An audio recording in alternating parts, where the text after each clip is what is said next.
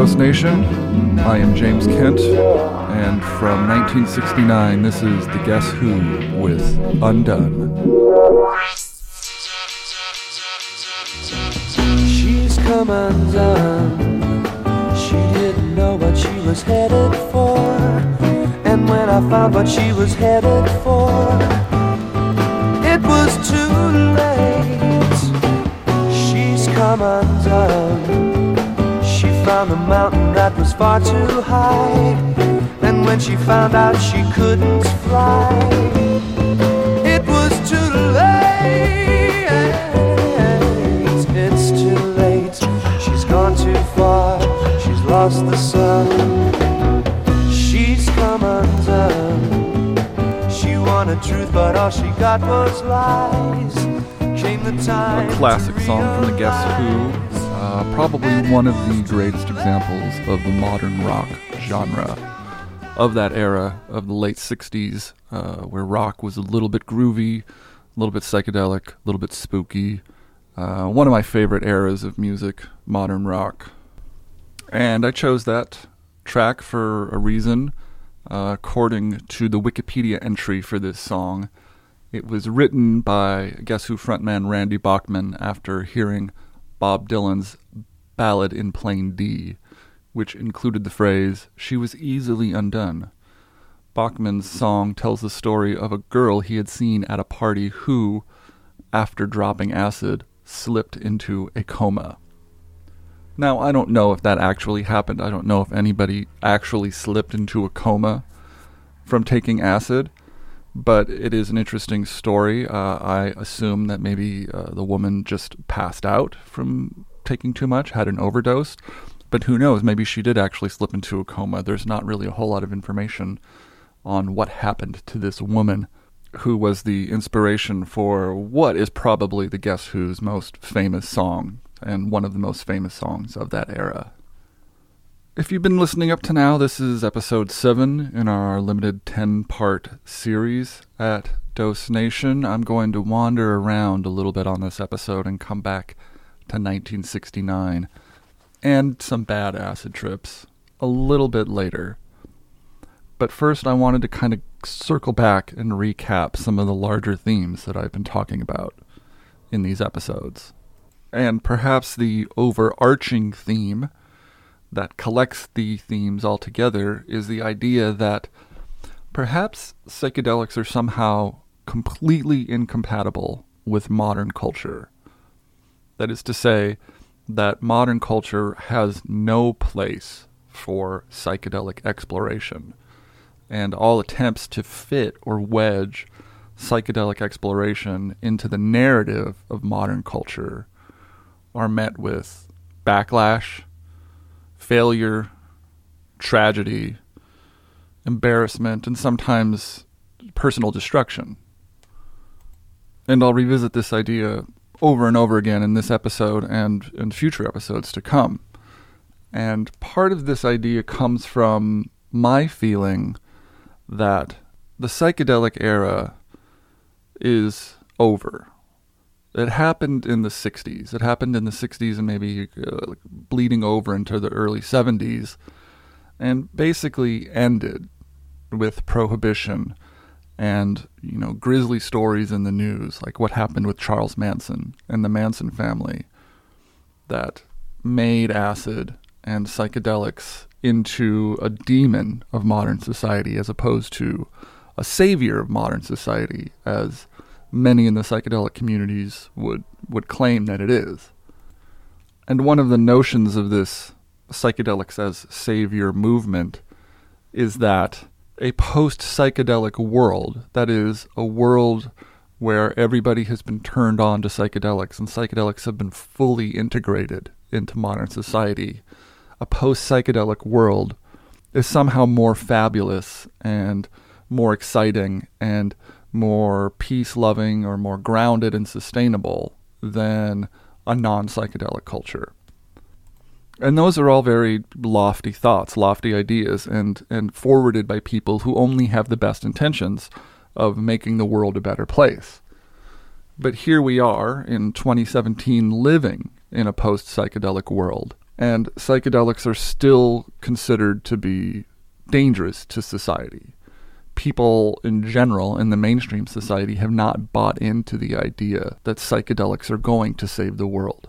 If psychedelics were going to save the world, maybe we would have seen some evidence of that 50 years on from when they were first introduced to the public. But we don't see evidence of that. We see the world basically carrying on as usual, if not spiraling further out of control the farther we go. And beyond that, mainstream society, the government, uh, legislators, uh, from from local police and sheriff's departments all the way up to state legislators uh, and senators and the federal government, they all pretty much agree 100% that psychedelics should be illegal and not a part of mainstream society. So there is a strong backlash there against the notion that psychedelics are somehow going to save the world or change society for the better. Not only, you know, legally and morally, there's a backlash, but the evidence would suggest that this idea that psychedelics are somehow going to save the world or make the world a better place is is lacking. The evidence for this suggestion just doesn't exist. You can't point to the world and say, "See, it's a better place because all of these different people tuned in and dropped out." You know, there are linchpins in history, in modern history, where you can say, okay, well, uh, post Martin Luther King's I Have a Dream speech, race relations got better, which is kind of true. It was a it was a turning point in race relations. Uh, that speech, and you can say, living in a post Martin Luther King world, we can see that some things have gotten better. It's not quite as easy with psychedelics. You can't point to uh, Timothy Leary or Terence McKenna or anything that MAPS has done and go, see, now we've fixed something.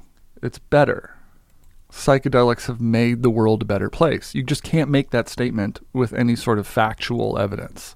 You can you can kind of talk around it. You can say ambiguously that, you know, trends of violence around the world are going down, people are becoming more educated, there's less poverty in the world, et cetera, et cetera. Those are all just kind of global trend lines of modernity. I don't know if psychedelics had anything to do with any of those. Although people will argue that you know the environmental movement, the sustainability movement, the peace movement, the anti-war movement all came out of psychedelic culture, and that that may be true. There may be some truth in that, but the the, the benefits of that awakening are kind of hard to quantify from a social perspective. So these are the themes, the the underlying themes. Uh, are psychedelics incompatible with modern culture? Are we living in a post psychedelic world? And what did prohibition do to the psychedelic movement in general? Beyond delegitimizing the act of taking psychedelics, was prohibition a turning point in psychedelic culture that that militarized the culture or that politicized the culture and, and made it into what it is today? which appears to me, as I will repeat over and over again in these episodes, it appears to me to be a movement focused solely on legitimizing the psychedelic experience in modern culture. The legitimization movement. And what does the legitimization movement do to the culture, to the fringe subculture, to the party subculture, to the entire fabric of the psychedelic community? What does that movement do? What do people have to believe? What do they have to say about psychedelics to fit into the movement and show everybody that they're down with legitimization? That's really what it comes to is that if you want to be part of the psychedelic culture, you need to buy into the idea, this notion that psychedelics need to be a legitimate part of mainstream society that seems to be job number one. That's everybody's highest priority from, from a medical perspective, a religious perspective, a legal perspective, um, a personal freedom perspective. From every every perspective, you need to deny that psychedelics are somehow dangerous or antithetical to to modern notions of progress. And you need to get down with the idea that psychedelics are a panacea and a savior for everything. Everything that's wrong with the world we can fix with LSD and MDMA and mushrooms and, and their kin. And that's really kind of where the, the, the, the germ of these episodes came from. Me wanting to articulate what I've seen and how I feel about that now, and where I feel things have kind of gone wrong, and people have turned a blind eye to things that don't fall into that category of legitimization. Not only will they turn a blind eye to news or reports that seem to go against the legitimization movement, they will become angry and push back and fight that idea. And I talk about psychedelic culture like it's a monolithic thing, but it's not. It's very loose and disorganized and spread out across many different factions around the world. Um, what makes a psychedelic culture? I discuss this a little bit in psychedelic information theory. At what point is a culture a psychedelic culture? Is psychedelic culture just party and festival people? Is it all of the US and Canada, Australia, the UK, the Netherlands, Ibiza, Goa, and everywhere consumer grade psychedelic substances are available? Or is it the indigenous and tribal cultures where hallucinogens and sacred medicines play a large role in their cultural mythology? Is it uh, the Harvard Psychology Group with their radical application theories like Timothy Leary, etc.? Is it MAPS with their lobbying and policy approach? Is it the Heffter Group with their careful medical interventionist approach? Well, let's just say you include all of those groups and you get them all in a room and you ask them, should psychedelics be integrated into mainstream culture or are they antithetical to modern society? And you will get probably a 100% approval, agreement that psychedelics definitely need to be integrated into mainstream culture. And it's not because, well, this is just my assumption here. The reason people say that is not because they they genuinely believe that psychedelics will somehow change or save the world, although maybe deep down they they really believe that. They say that because they want their own experiences with psychedelics to become legitimized. And this is the root of the problem with the community is people on psychedelics have very strong and profound experiences that may change their lives, that may change their minds, that may change who they are as people. Profound experiences, experiences that can't really even be related in words or art or song or poetry, so far beyond the ability to communicate and share with other people the profoundness of the psychedelic experience. And then in the aftermath of that experience, people are then told, oh, well, it's not a real experience. It's just a drug experience it's not a legitimate experience, and therefore we do not want to integrate your experiences into modern society. You keep them to yourself. They're shameful. They're actually illegal. They may be subversive. So we don't want to hear about your psychedelic story. We want you to keep it quiet and keep it closed in the community where everybody can have kind of the same idea about what that experience means. Keep it closed in the community, keep it locked behind closed doors. Don't talk about it in mainstream society. Now, I think that part of the problem with psychedelic culture is the main thing driving the legitimization movement. It's not the fact that we're angry that psychedelics were made illegal or we're angry that people are in jail. Those those things are true. People are angry that, that, that psychedelics are illegal and that people go to jail for making and selling and distributing psychedelics. That's that's a horrible truth that people need to reckon with in the community. But more than that, it's this selfish idea of someone trying to criminalize your experience. We're going to criminalize this amazing experience you had. Maybe it was a Gnostic experience. Maybe it was a religious experience. Maybe it was a terrifying experience. Maybe it was a near death experience. Maybe it was a hilarious experience. Maybe it was all of these things. But it doesn't matter what kind of an experience it was if it's criminal and delegitimized because even if it was the greatest experience in the world, you can't share that with somebody who thinks that psychedelics are an illegitimate form of mental expression. It's it's frustrating. And the people who are most frustrated by this are the ones that are pushing the hardest for legitimization because they want to be able to stand up and say, I had a great experience on acid, or I had an experience on mushrooms that changed me. And they want the rest of the world to applaud as if they are a hero of some kind for drugging themselves into a deranged state and coming back a slightly different person. They want to be seen as a spiritual warrior or a hero, not a criminal. They don't want to feel like they're a criminal because they're exploring some some spiritual curiosity. And I, I fully understand that. I mean, I've I've been in the movement for a long time. I, I, I fully understand that feeling, which is sort of why I got involved in media and publishing to share people's stories and share the insights in a public forum where people could think, "Oh yeah, this is a legitimate experience. This is a place where I can I can share my experience and read about other people's experience and find something familiar that relates to me." As opposed to being met by this closed door of criminality and prohibition and delegitimization at every turn. And another underlying theme that I'm exploring, and uh, probably the idea that led me most directly into these podcasts, is the question Is there a psychedelic agenda? And a lot of these notes that I have here for these podcasts were originally collected because I was going to write a book called The Psychedelic Agenda. But again, I, I don't really.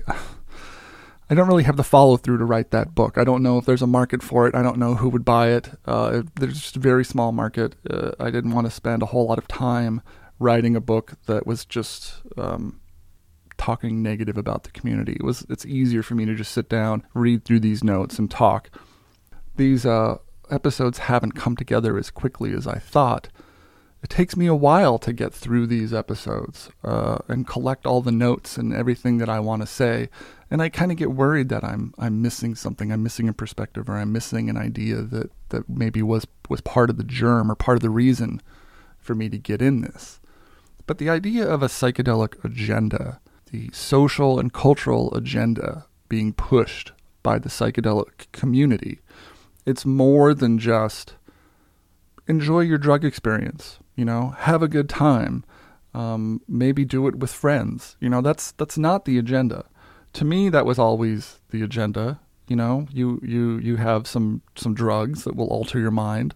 Hopefully, they'll make you feel better. They'll make you feel good. They'll make you feel fun. They'll make you feel silly. And if if you have a good time, then you have achieved your goal. But now, in the face of legitimization, there is a new goal the goal isn't just explore yourself, have a good time, maybe learn something new.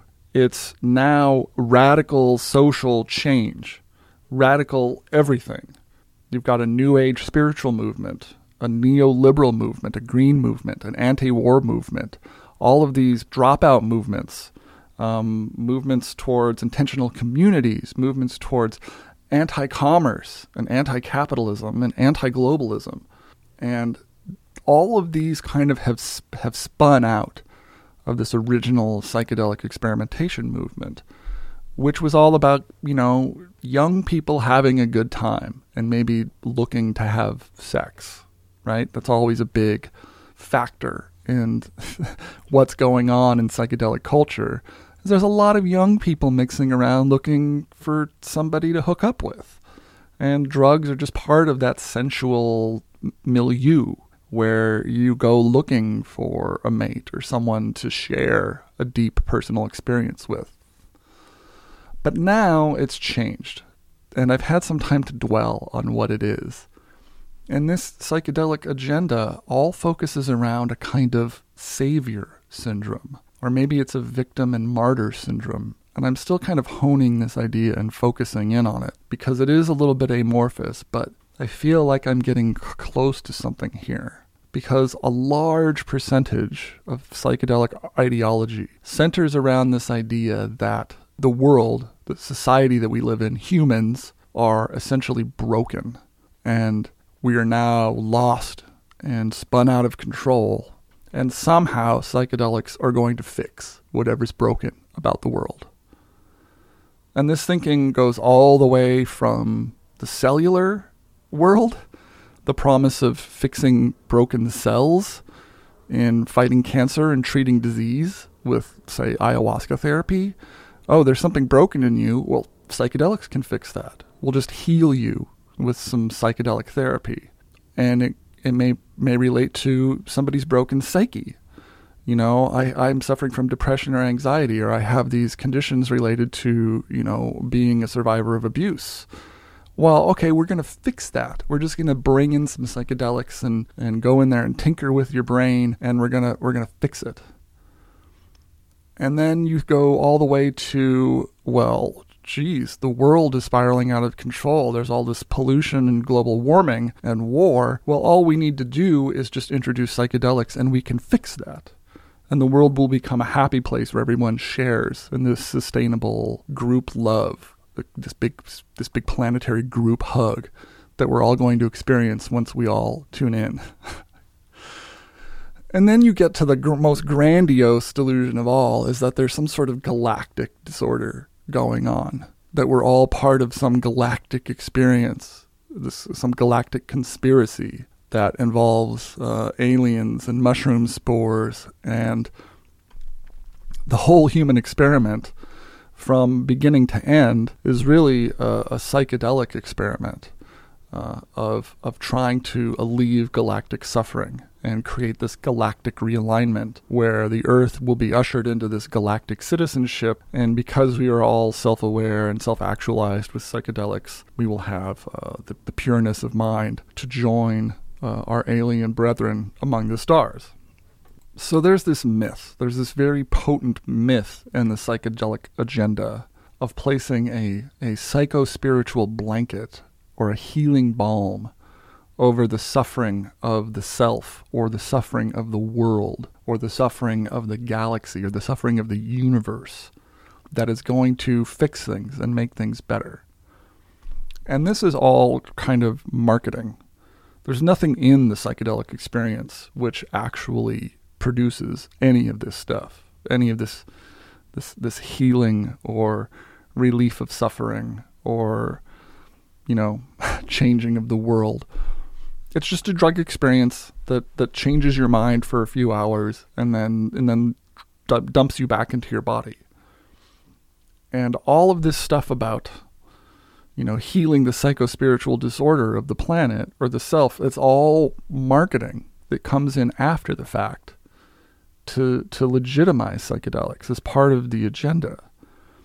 And this marketing has a very very loose relationship with the truth, uh, which is a nice way of saying that there it's lies or it's not entirely true. because if you look at the actuality of what has actually been accomplished in the psychedelic movement, you can't really boast any huge accomplishments. I'm not saying that, that the psychedelic community has achieved nothing. I'm just saying it hasn't achieved anything close to what it actually claims it can accomplish. And I think this the savior idea, the savior syndrome, uh, this victim and martyr syndrome, it kind of goes back to the idea of original sin and Christian mythology. But it is kind of a a religious movement where they're promising something like everlasting life or peace on earth through the communion with the sacrament. And what you actually get is is actually is, is far different than what is promised. And that's w- one of my major problems, my major concerns with the psychedelic movement as a whole is that it, it it's gotten to the point where it's promising way more than it can deliver. And this has been going on for since people started taking psychedelics, I guess, but it's just gotten worse since prohibition because in the face of backlash, in the face of being told that your experience is not legitimate, you need to up the game. You need to up the game and say, no, it's not just about me. It's not just about me and me wanting to have this eh, this fun and exciting time on this on this weird and unusual drug. It's not about me. It's about saving the world. And if you can't see that, you're an idiot. And this is the kind of the, the, the kind of literal argumentation that I, I hear from people in the psychedelic community. If you can't see that this is about saving the world, then you're part of the problem. And if we want to be super generous, and I'm going to be super generous here, and go back to the 60s and look at what the, the hippie culture and the anti war movement centered around uh, the psychedelic experimentation scene actually accomplished. Well, they introduced a lot of ideas in, into culture. They were able to introduce a lot of strong ideas that push forward the agendas of civil rights, human rights, equal rights for women, the anti war movement, the green and environmental movements, the vegetarian and vegan movements, the sustainability movement. And I will agree that all of these are very worthy and important causes that need to be taken very seriously in modern policy and politics and culture. And the psychedelic community, I think, is partly responsible for amplifying these movements. I don't know if they actually started any of these movements, but they accepted and amplified these movements within the psychedelic community and made them causes worth fighting for. But all of these movements, if you look closely at them, they start with identifying a victim or a problem, whether it's a human or an animal or the environment that, that's being trodden on, and seeking to find a fix for it.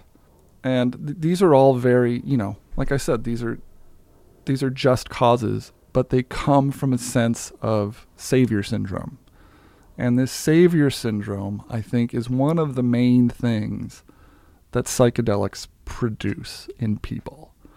More than, you know, freeing your mind or, you know, healing the soul or any of the other kind of truisms that go along with psychedelic experimentation. I think this savior syndrome comes out of a kind of mania or a megalomania that causes a person post psychedelic trip to feel empowered. They feel empowered by the mania, the, the post psychedelic mania that, that allows them to see the world in a new way and make, makes them feel their personal power in a new way so that they can, quote, self actualize and become active and create a social movement and become a crusader and an activist for change, hopefully to make things better. And that that mania, I felt that mania, and I felt I felt those ideals. I felt I felt that, God, I, if I can just transfer this power that I'm feeling in myself now to the rest of the world, just think of what can be accomplished. And although it seems like a very altruistic movement, and a very altruistic idea, it's also very selfish, narcissistic, and self centered to believe that you can, through the power of your activism or self actualization, change the world and make it better. It's really kind of, uh, you know, uh, delusional at its core. And people are told this over and over, especially in America, in the United States they're told this from a very young age that a single per- single dedicated person devoted to a cause can make an amazing amount of change. And that's true. That is true. But you need to be careful about the cause that you dedicate yourself to because it could be the right cause, it could be the wrong cause. And you need to know why you're doing it. Are you doing it for you because you want to elevate yourself to the level of some kind of savior so that you can feel righteous and lord your morality over other people, which is something I see very often in the psychedelic community? Or is it because you truly care and you want the world to be a better place for everyone? Now, evidence would tell me that it's the former. It's because people are selfish and narcissistic and that everybody wants to be a hero. And this is extremely finely tuned in the psychedelic community we're victims, we're martyrs, we're criminalized for wanting to, to free our minds. And so we're now fighting back to make the world a better place. We're not vindictive, we're not criminals, we're not we're not the bad guys in this scenario. We're the heroes and we're going to prove it by activating ourselves and making the world a better place and alleviating other people's suffering. We're going to heal the planet. We are going to ease the psycho spiritual suffering by by trance dancing all night at a rave and into delirious states. And I think people lose sight of that in the psychedelic community. They think, oh, I found an agenda. My agenda has, has focused on a victim. And now I have a, a savior strategy that I'm going to use to, to save this victim and everything else be damned. That's now my morality. And I think that is essentially dangerous. I think it's kind of dangerous to, to, to, to give people the power to create their own savior agendas because I think it's a little bit delusional. And when I run into people who have these specific savior syndromes, I find them to be not the most reliable people in the world, maybe not the most rational people in the world. And it may be directly related to the amount of psychedelics that they've done. The more megalomaniacal you become from taking a bunch of mushrooms or a bunch of acid, the more into the savior syndrome you get until you've kind of defied logic and you believe that by you know meditating in a dark room on a high dose of mushrooms you're somehow altering the fabric of human culture and and making it uh, a better place for everyone. And you start building opinions and policies and platforms that are antithetical to the ideas of progress and moving society forward. Which is why I kind of think and feel that psychedelics are incompatible with modern culture because often people who take psychedelics adopt a self driven agenda that goes against the ideas of modern culture for better or worse. And I'm not saying modern civilization and modern culture is all hunky dory and fine and good.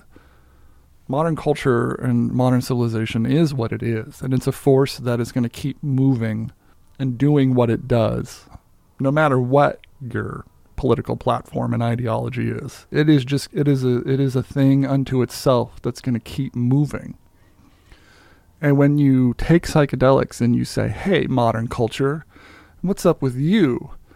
You're leaving people by the wayside and you're causing suffering here and there, and these people's rights are being infringed. I'm going to step up and stop you. I'm going to tell you what's what, and I'm going to fix this. So that's that's where I see the incompatibility.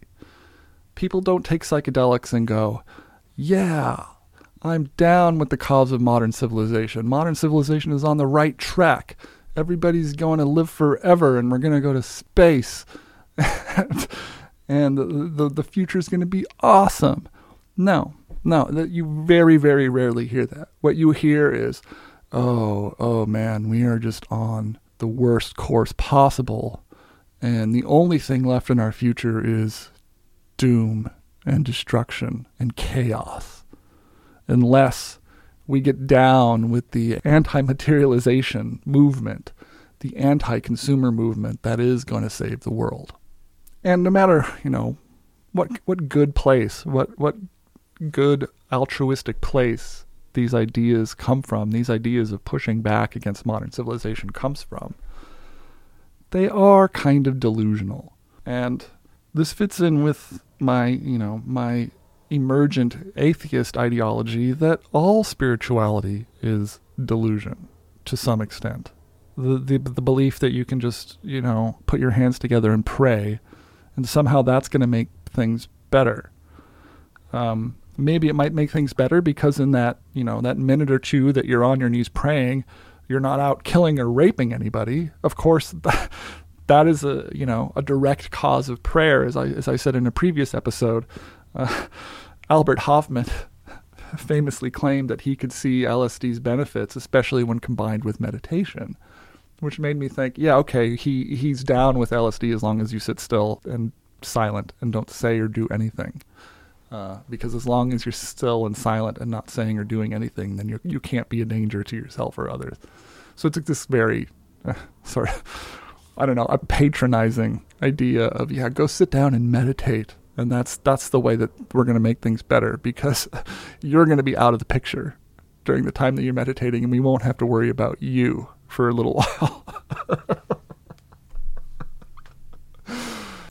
So, yes.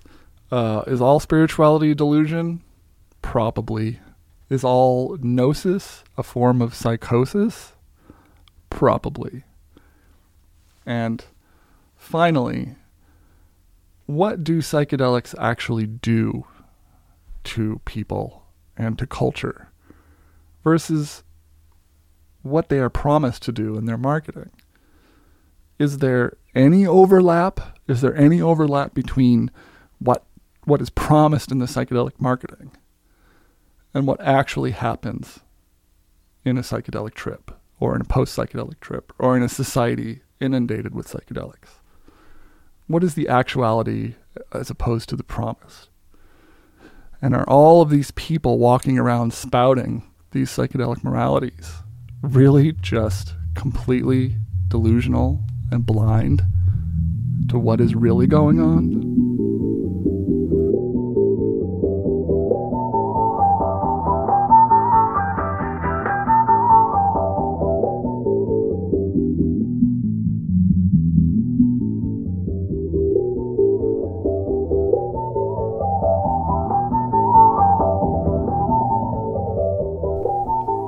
One of the topics I wanted to discuss on this episode and revisit in the uh, final episodes I have remaining here is what I call the problem with ideas.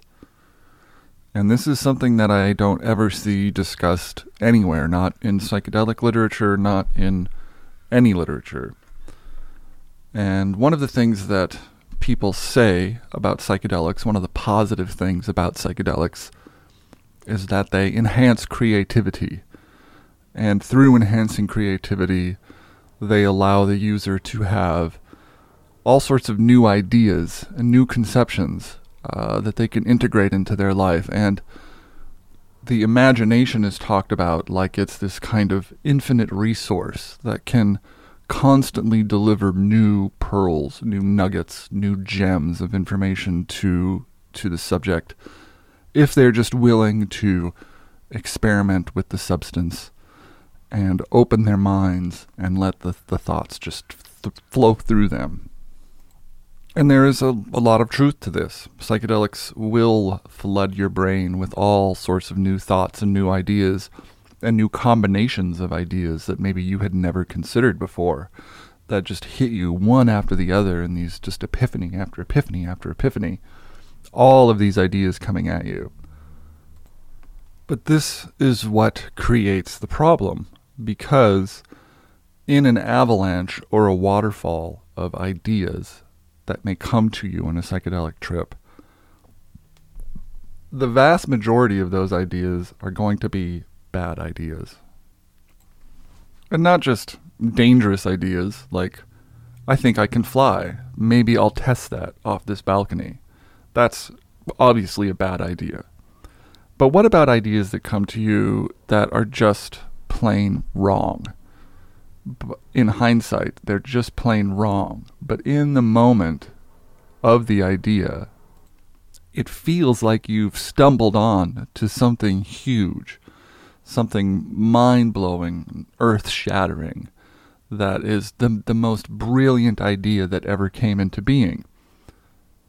The problem then becomes how do you sort through the bad ideas and the good ideas and throw the bad ones out so that they don't muddy or cloud your thinking or lead you down some delusional path chasing an idea that was that was bad from inception.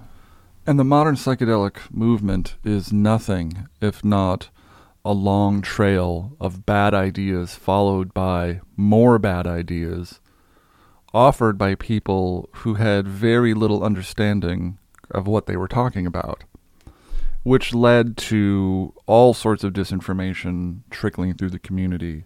Disinformation which continues to this day and, and, and you know even grows in power over the years.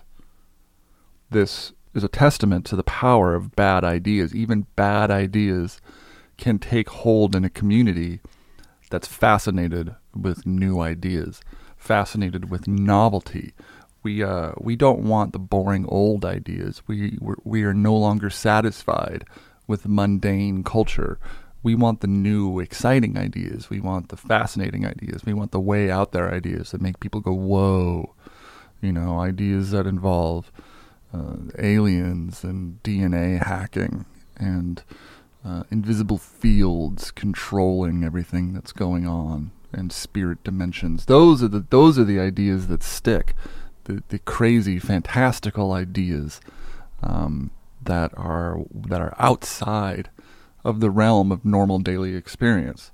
Those bad ideas hang around in the culture and they cause problems in the culture. And there's a long list of bad ideas that don't seem like they're ever going to go away. So the problem with ideas in the psychedelic community is that there are too many of them. There are too many ideas and people in the psychedelic community become enamored with their own ideas. They become enamored with the concept, the notion that they may have thought of something that nobody else before has thought of. And therefore, by having this new idea, they are somehow a genius. They somehow made a, a breakthrough or a discovery that has eluded everybody else that has come before them. And in order to, to take that mania, that megalomania, that, that, that belief that I have discovered something in the psychedelic trip that nobody else knows, that idea is very potent. It's a very potent idea, and it leads to a lot of uh, kind of messianic syndromes where people who have had these experiences, these very powerful experiences, where they're when they're touched with a piece of wisdom or a piece of insight, suddenly feel like they know exactly what's going on and they have all the answers. And they are then driven to go out and convince everybody else that, that they are right. And it becomes like a prophet syndrome or a, a, a messiah syndrome where the person not only gets frustrated that nobody's listening to their ideas, they get very angry when people push back on them and say, well, that idea is outrageous. It's a bad idea. They can't come to believe that it's a bad idea if it came to them in a psychedelic trip with all of this, this fanfare and fireworks that goes along with, with psychedelic epiphanies. If this idea was revealed to you in a psychedelic trip, where you, you see the fabric of the universe unfolding and suddenly a piece of wisdom appears in your mind, it's very hard to have somebody else tell you that that's a bad idea. To have somebody else convince you that you have been fooled. You have fooled yourself into believing something that is absurd. And I can talk about some of these bad theories. There's lots of them. I mean, I'm sure you're probably familiar with many of them. Maybe you're still hanging on to the edges of some of these ideas. There's uh, famously Tim Leary's eighth circuit model, where he proposes that there might be hidden circuits in the brain that are only activated by psychedelics, and that when these hidden circuits are activated, you get access to all of this information that is not normally available to you. And Leary goes very deep into the eighth circuit model. It wasn't just a bad idea. It was a bad idea with with tons of details. He spent a lot of time fleshing out this model because he really believed in that model. And of course, at the time that Leary was making this model, the only conception for the mind that he had was this kind of electrical circuit diagram because that was the going technology of the time. So he thought of the brain in terms of electrical circuits that could be switched on and off. Um, bad idea. Spent a lot of time on it. Spent a lot of his career on it. Um, there are there's the shamanic spirit model, which you know all traditional shaman around the world adhere to that the psychedelic opens you up to a hidden spirit space uh, and allows you to have contact with these entities that pass information back and forth to you. And that has gotten adopted by by Western explorers as well. And that line is is is passed down to each new generation of psychedelic explorers that the spirit model is actually the correct model. And then there are esoteric theories like Terence McKenna's Terence and Dennis McKenna's theory of hypercarbolation, where something in the electronic spin resonance of cells in the brain causes this holographic presentation of information across the outer layers of the neocortex. A very bizarre uh, idea, also a bad idea. Um, there's this idea, I think it was uh, Jeremy Narby, who posited that, uh, oh, maybe the psychedelic hallucinations come from biophotons or uh, the release of, of photons from the organic process, the cellular process of metabolism. You uh, take psychedelics and then photons are released in the brain that cause all of these these lights, these flashing lights, to cause hallucinations in the brain. Now this this is a very bad idea, and uh, I've spent a little bit of time studying biophotons, and I still get people writing me about what do you think about biophotons, and it's very easy to explain why this is a, a bad idea. First of all, there are no photons in the brain. I mean, maybe there are photons in the brain, maybe biophotons are released, but, but photons in the brain do not produce the sensation of light. You could open up the visual cortex and shine a flashlight on the visual cortex, and you would not see that light register in your field of vision because the brain, the only part of the brain that processes photons is the retina. And if that light is not hitting the retina, then the brain is not going to perceive it as light the brain perceives electric impulses on neurons in the visual cortex as light. So if you're seeing light in the brain, it's because electrical impulses are hitting the visual cortex, not because photons are hitting the, the visual cortex. Photons hitting the visual cortex would do nothing. Um, you would have to be producing biophotons in the visible light range against the retina themselves in order for you to see light. And if that were the case, you could put somebody who is hallucinating on LSD or mushrooms in a dark room and have them open their eyes and you would see light shining out of their eyes, which of course doesn't happen. So the whole notion that biophotons are somehow causing um, phenomenological reactions in the brain is a bad idea. I'm not saying the body doesn't produce biophotons. We produce biophotons all the time. The body radiates heat energy, which is photonic energy in the infrared range, all the time. If you have infrared glasses and you and you look at a human body, you will see that we are releasing a halo of photons in the heat range all the time. But we don't see those photons. Our brains, our, our, our bodies, our retina are not wired to see those photons because if we could see those photons, we would be blinded by our own heat signature all the time. So biophotons, bad idea. And as we go through the decades, the the theories just get weirder and weirder until you have something like Zoe Sevens uh, Into the Void, where he theorizes that his personality is split across five different parallel dimensions. And that psychedelic tripping is actually a movement through interdimensional space so that you could leave one dimension and pop into another dimension and receive all of this information, then pop back to the, to, to the dimension that you came from.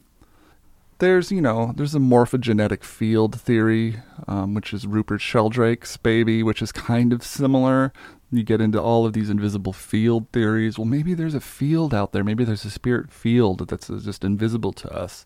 And when we take psychedelics, this field becomes visible and we can see all of the energy interactions in this field, which is another bad idea. Because if the human brain can see an invisible field while activated by psychedelics, you should be able to make a camera or some kind of sensor that would also be able to see that invisible field and measure it. And there is no such invisible field. You can't make a camera to see that invisible field because it doesn't exist. There is no. There are plenty invisible fields in the world. I mean, there there's a magnetic field, there's a there's there's a gravitational field. There's you know we live in a world where there are invisible fields that we interact with. But we can measure those fields. We know those fields. We are familiar with those fields, and we can have instruments, even if we can't see them with our eyes. We can create an instrument that can give us a picture of a magnetic field or give us a picture of a gravitational field. And they look like geometric lines. They don't look like, you know, crazy patterns and uh, kaleidoscopic visions and, and, and weird uh, pulsating clouds of light. There is no invisible field like that. That is all just internal hallucination. So these are all just really, really bad ideas. And then you get into the whole McKenna scope of bad ideas from the stone ape all the way up to uh, panspermia and the time wave and everything that goes along with it.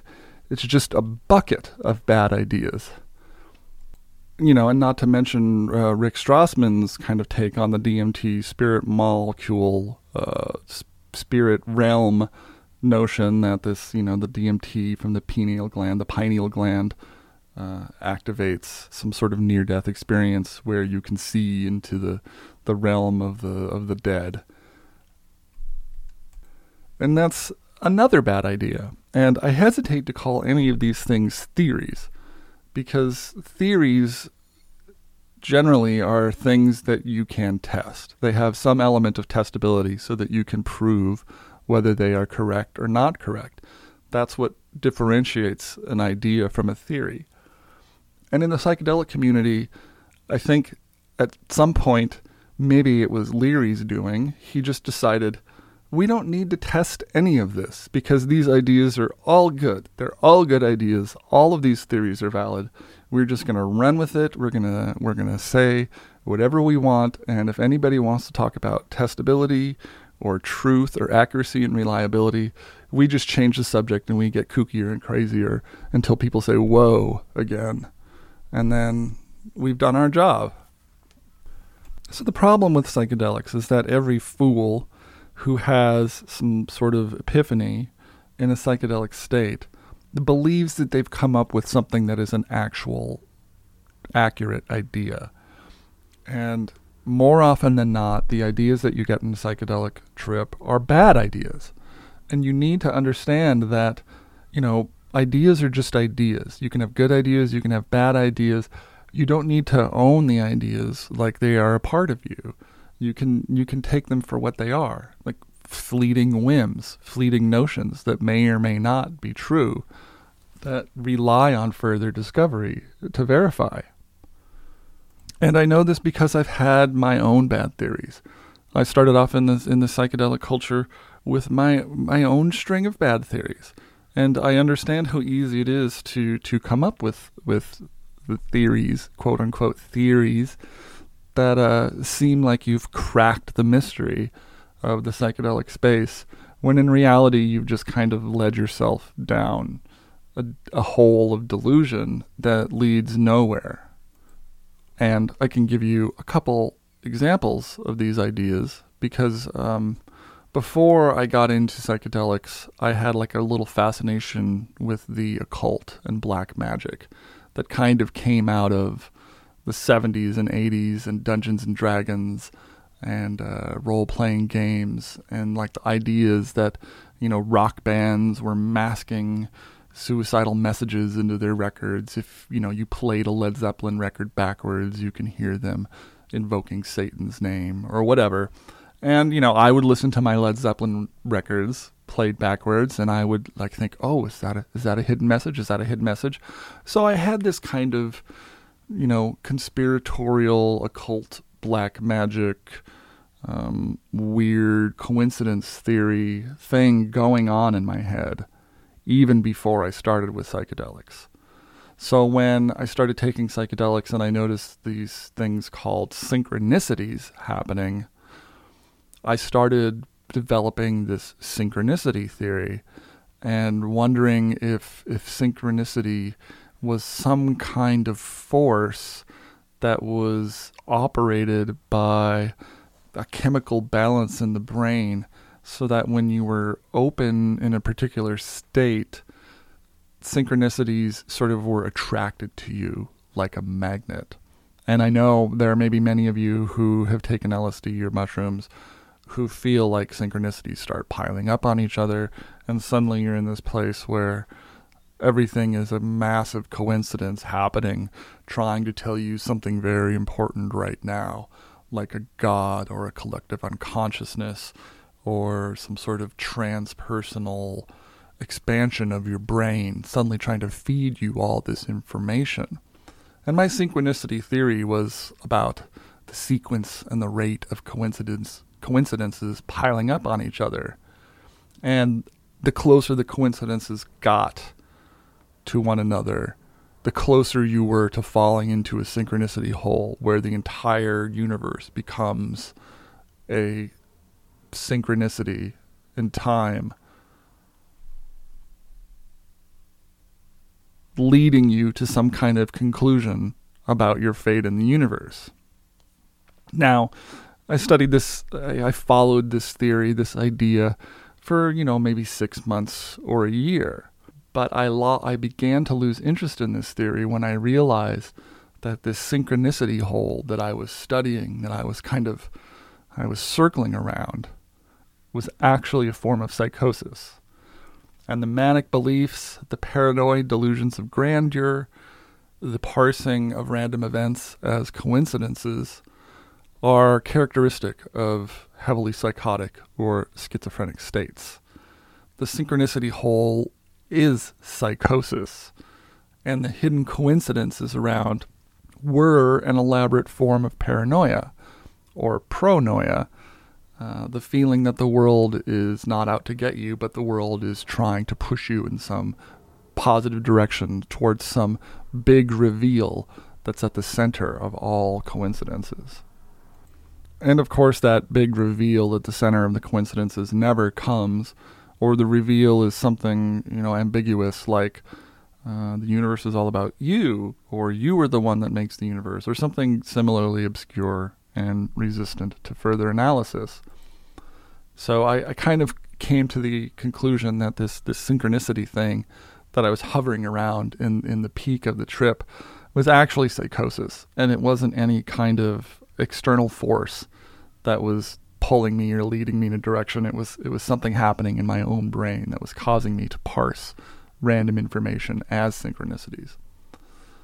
Um, during that time, I also got into sacred geometry, and I was doing a lot of uh, geometrical drawings and, and, sort of sacred drawings in my sketchbooks with you know overlapping circles and triangles within circles and circles within triangles within circles. And all of these things are kind of mandalas and pictographs and representative of world spiritualities from every culture.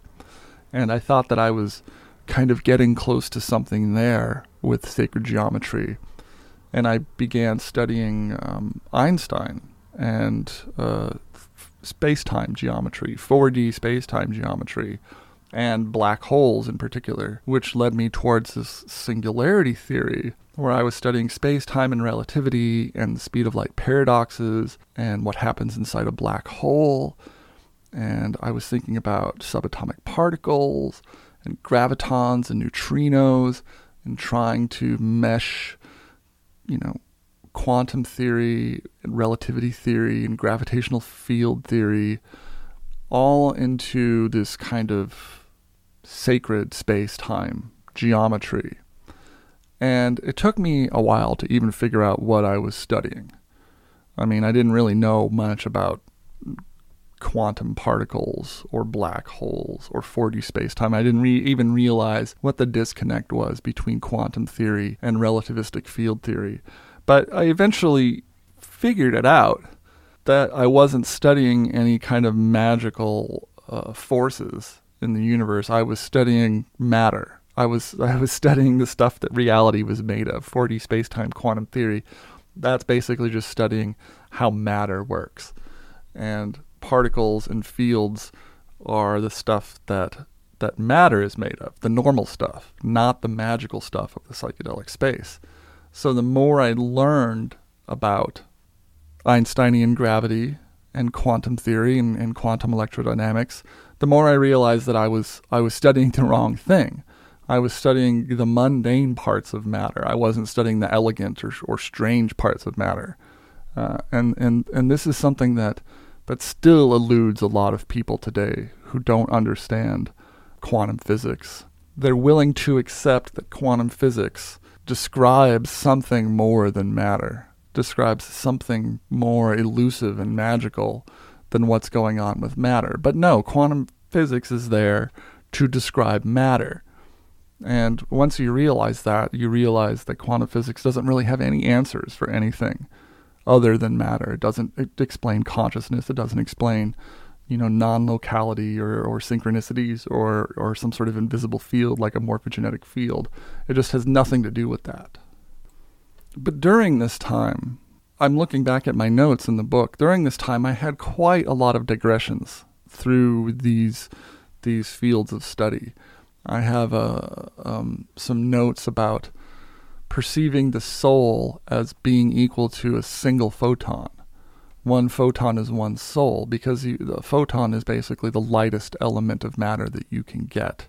So if there is a soul in the body that somehow leaves the body and enters the body, maybe it exists within a single photon.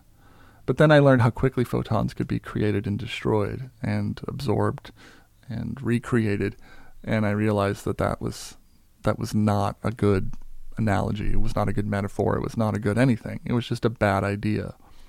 And then there's I spent some time looking at a dualist analysis about well, what is this soul made of? And this was maybe in 1994. I was going totally off the rails in in these journals that I was keeping, and I had developed something called quantum mythology which was a symbolic linguistic analysis about light and matter and gravity and neutrinos. And I have this chart where light is the mother of all creation, and matter is the father of all creation, and life is a byproduct of light and matter interacting over time. And in my notes, I and in my notes, I drew a sun, I drew a chart of the mother and the father and the energy and how they overlapped in a Venn diagram with a DNA spiral in the middle. And there's some notes about uh, matter being energy in a lower vibrational state. And I was talking about the molecular memory of water molecules. Um, and then I drew an actual little cartoon of a long road winding through a desert with the caption, The Long Road to Understanding.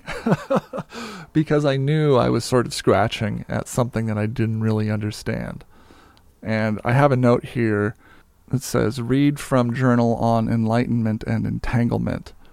And I'm not going to read my notes on enlightenment and entanglement because uh, they're they're nonsensical. But just know that I wrote a couple paragraphs trying to spell out the overlapping between the Buddhist notion of enlightenment and the quantum physical notion of particle entanglement. And it doesn't really make any sense, but there it was. That's kind of where my head was at the time. Quantum mythology. I was all about the quantum mythology. And I don't know how long this lasted. I mean, maybe it lasted a couple months, maybe it lasted a year. But this was right around the time that I was starting to go out and interview people in the community and started working with Psychedelic Illuminations magazine. So I had a lot of different influences coming in and out of my life, a lot of different drugs that I was experimenting with, and a lot of different people and a lot of different ideas that I was churning. And I was studying pretty solidly a spirit model.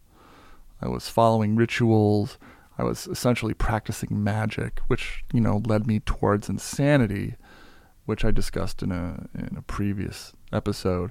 But this led me back towards insanity later, which I will discuss in another episode. This is just a funny aside. In one book I in one notebook I have from 1999 is deep in the period where I'm publishing Trip magazine. I'm living in Seattle and I'm publishing Trip magazine. And during that time, I was working as a uh, contractor, a programmer, doing programming work for Microsoft. And on the cover of this journal from 1999 is a pile of stickers, maybe 15 or 16 deep, from all of the visitor badges I had to have printed out and wear while visiting Microsoft Campus for various meetings. And this is the notebook I took to all of those contractor meetings that I carried around with me in 1999 while I was contracting for Microsoft. But inside the book, with all of these contractor visitor stickers on the outside, inside there, there, there, are no notes about contracting or programming. It's all details about uh, distributors I needed to call, advertisers I needed to contact, uh, interviews with people I needed to set up, articles that needed editing, uh, phone calls I needed to return, emails I needed to return, all related to publishing the magazine.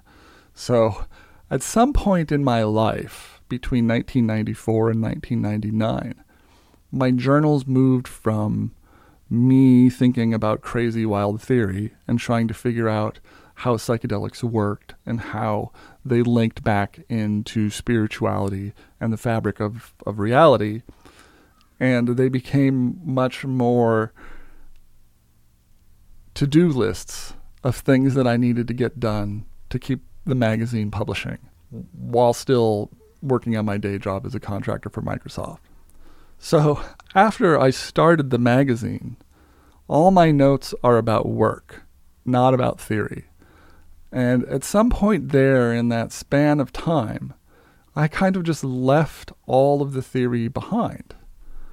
Uh, I don't really have any notes about theory during that time, except for a few small notes about studying receptor interaction. And I look back at 1999 and I see that even back then I was working on a theory where LSD molecules stuck on receptors for very long periods of time, which would be, you know, tens of seconds, 20 seconds, instead of, you know, the milliseconds or microseconds that a normal ligand would, would stick to uh, a, neural receptor. Now, by this time, I had changed all of my theory. I had changed up the focus of my theory. I had moved away from sort of the spiritual and the external and, and, and the weird uh, crazy physics and moved back into the brain, studying neurons and receptors.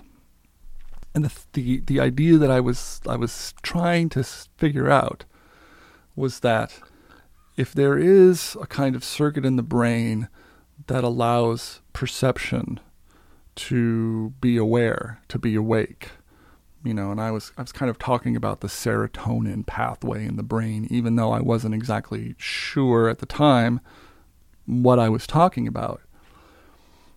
I was thinking that if there was a circuit in the brain that allowed you to be aware, you know, when you open your eyes and wake up, this circuit this circuit activates and you, you, you suddenly have awareness of the space around you.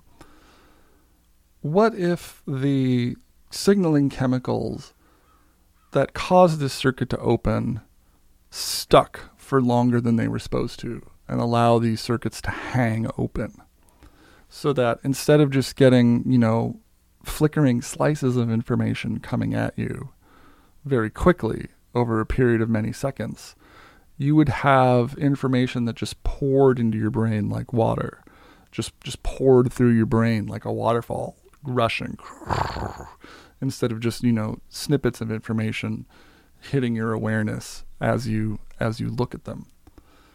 Now this theory was crazy at the time, but eventually the foundations of this idea were tightened up into what became psychedelic information theory, which eventually became signal theory and then psychedelic information theory. And I actually talked to a couple different people at the time who knew about pharmacology and psychopharmacology and receptor interaction. And I said, you know, how long do you think, you know, that these molecules stick at receptors? How long does a ligand stick at a recept- stick at a receptor? And they were like, oh, you know, milliseconds or microseconds. And I was like, what would happen if, you know, an LSD molecule or a psilocybin molecule stuck at one of these receptors and then hung there for a long period of time and they would just go oh well no no no you don't understand they've people have already done the in vitro studies with LSDs and receptors, and the, the there is, you know, there's some difference in the way it binds and releases, and the, the secondary messengers that happen. But that doesn't it doesn't hang open like that. It doesn't hang open like that. But as I will talk about in a later episode, it turns out that I was onto something. LSD may stick at receptors for up to many hours at a time, which is a huge recent discovery. But at this point, it's not surprising to me. It's only surprising that people are still doing this research and still following this path and trying to, to come up with, you know, ideas or, or, or meet ideas that I was like having 15 years ago, 20 years ago. And I'm not trying to imply that, that I'm a genius for you know coming up with these ideas uh, on my own. I just find it weird that I had one good idea out of the dozens of bad ideas, maybe hundreds of bad ideas that I had considered over the years. Now it's it's unusual maybe that I was able to move through all of these different theories, move through all of these different bad ideas without ever getting stuck on one. I never I never really became stuck on any theory to the point where I thought, "Oh, I'm going to write a book about this and this is going to blow Terence McKenna out of the water," or "I'm going to write a book about this and this is going to blow you know Tim Leary's 8th circuit model out of the water." I was I had never gotten to that point. I never really had a lot of confidence behind the ideas that I was generating because they were all out there. I mean, all of these psychedelic ideas are out there. Um, and that's kind of a, a hallmark of, of psychedelic theorizing and philosophizing is that you need to go out there, you need to go to the outer fringe and bring back something that people had never seen before. And at the time, I really didn't know what it was that I was trying to say. I didn't know, uh, I didn't really have the confidence of being a PhD or being an academic or being somebody who does a lot of research and a lot of publishing. I was just, you know, I was publishing a magazine because I was trying to meet people and find the information out there. Very hard to find. But my own ideas, I realized, were, were kind of lacking and not really filled out around the edges. So it took me a lot longer before I was confident enough to publish anything because I had seen the long line of crackpots that had come before me and I didn't really want to be another crackpot in a line of crackpots uh, because the psychedelic community has enough of those. And the psychedelic community will continue to generate crackpots because it's a crackpot factory. The psychedelic community is a crackpot factory. It just churns them out like widgets. So I was very careful never to write anything or publish anything or release anything that sort of sniffed at pseudoscience, sniffed of pseudoscience or crack pottery, because you can't come back from that. Once you go down that road, that's who you are. You're the you're the crackpot psychedelic researcher guy who spouts off about stuff that's just crazy.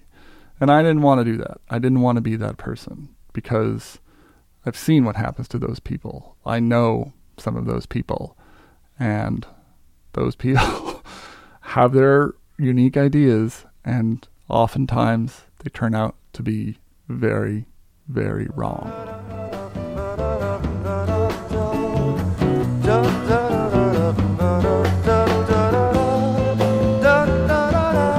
This visionary world is very highly prized by people, and that they, they will go out of their way uh, to get into it.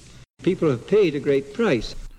Those are the words of Aldous Huxley from his 1961 lecture on the visionary experience, talking about how the visionary world is an extremely prized place and that people will pay a very high price to get to it.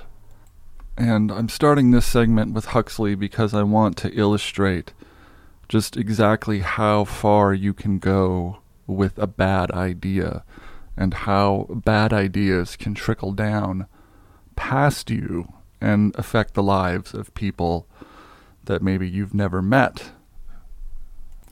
Huxley, of course, was very famous for writing The Doors of Perception in 1954, which was one of the first books to explore altered states of consciousness in any detailed way for a mainstream audience. Now, if you if you read Huxley's writings, or if you go back and listen to that lecture on the visionary experience, you will find that Huxley has no differentiation between any type of visionary experience. To him, there is only one visionary world, and there are multiple ways to get there.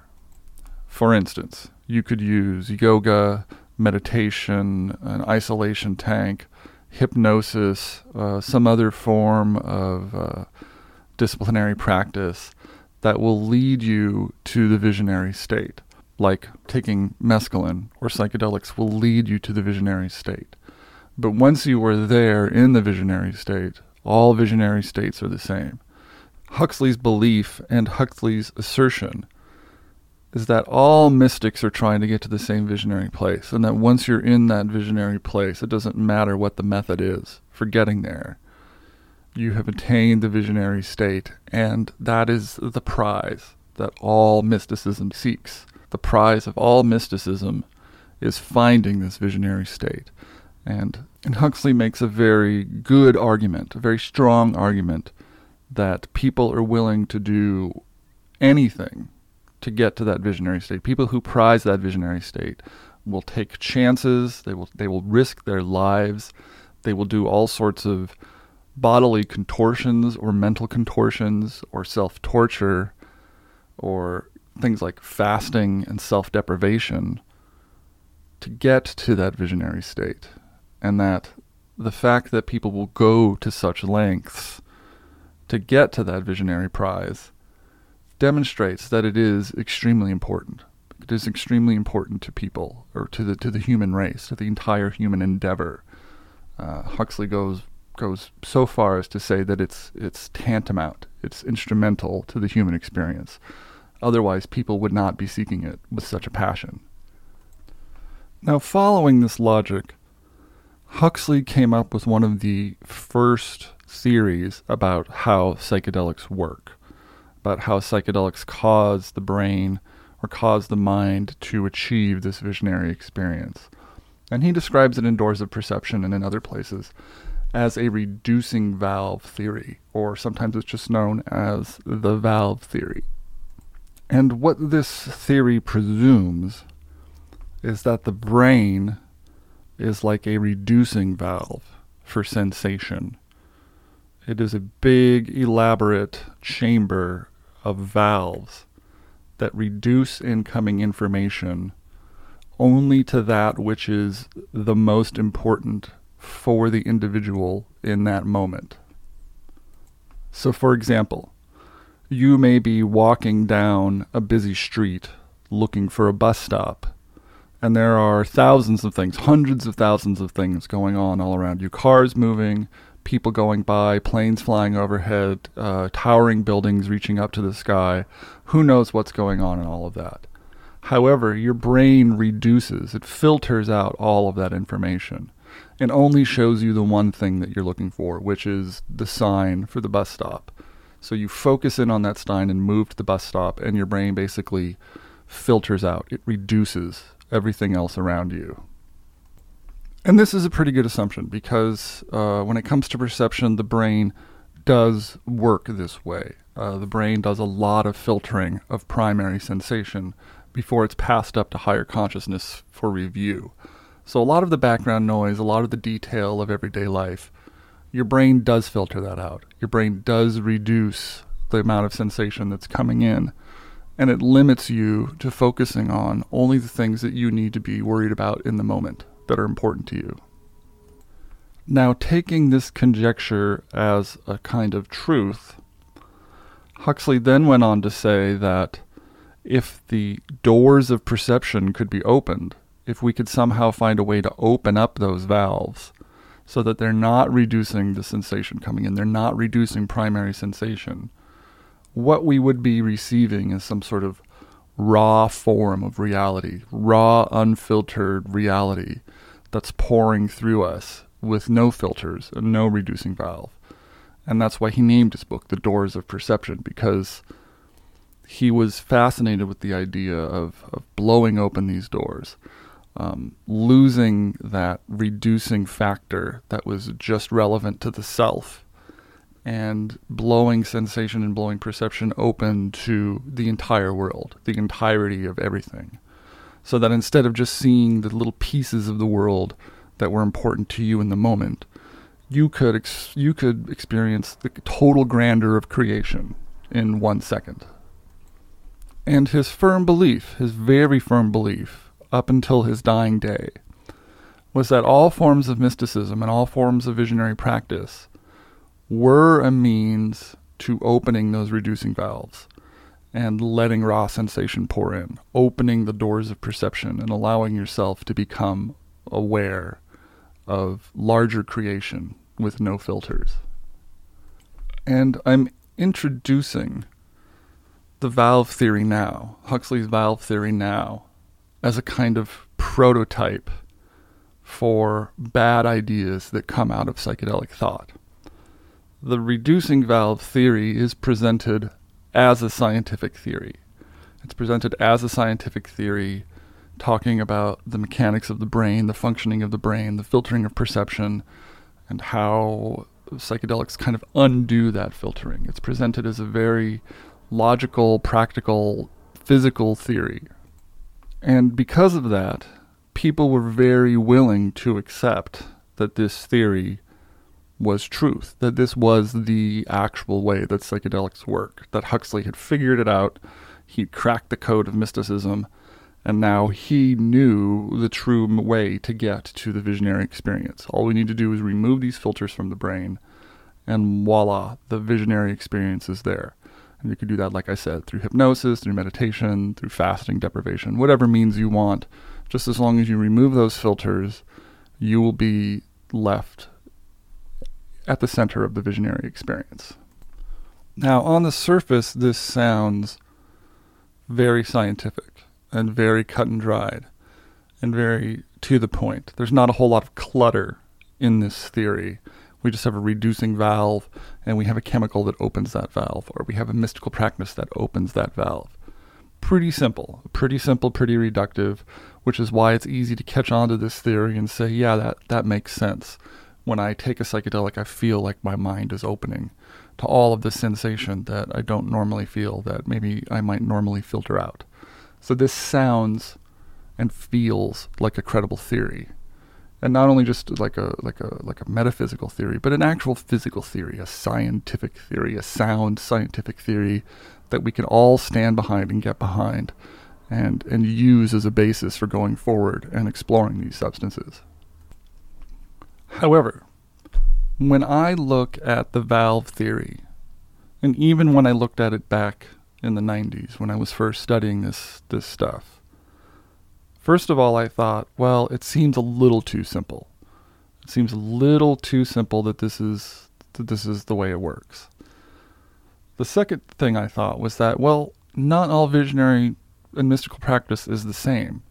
I've had a lot of different types of hallucinogens and a lot of different types of visionary experiences and, you know, the, the kind of visionary experience that you have on ketamine, for instance, is very different than the kind of visionary experience that you have on mushrooms, which is very different than the kind of visionary experience that you might have, you know, hiking to the top of a mountain and then looking down at the valley at the end of the day and seeing the wonder of the world.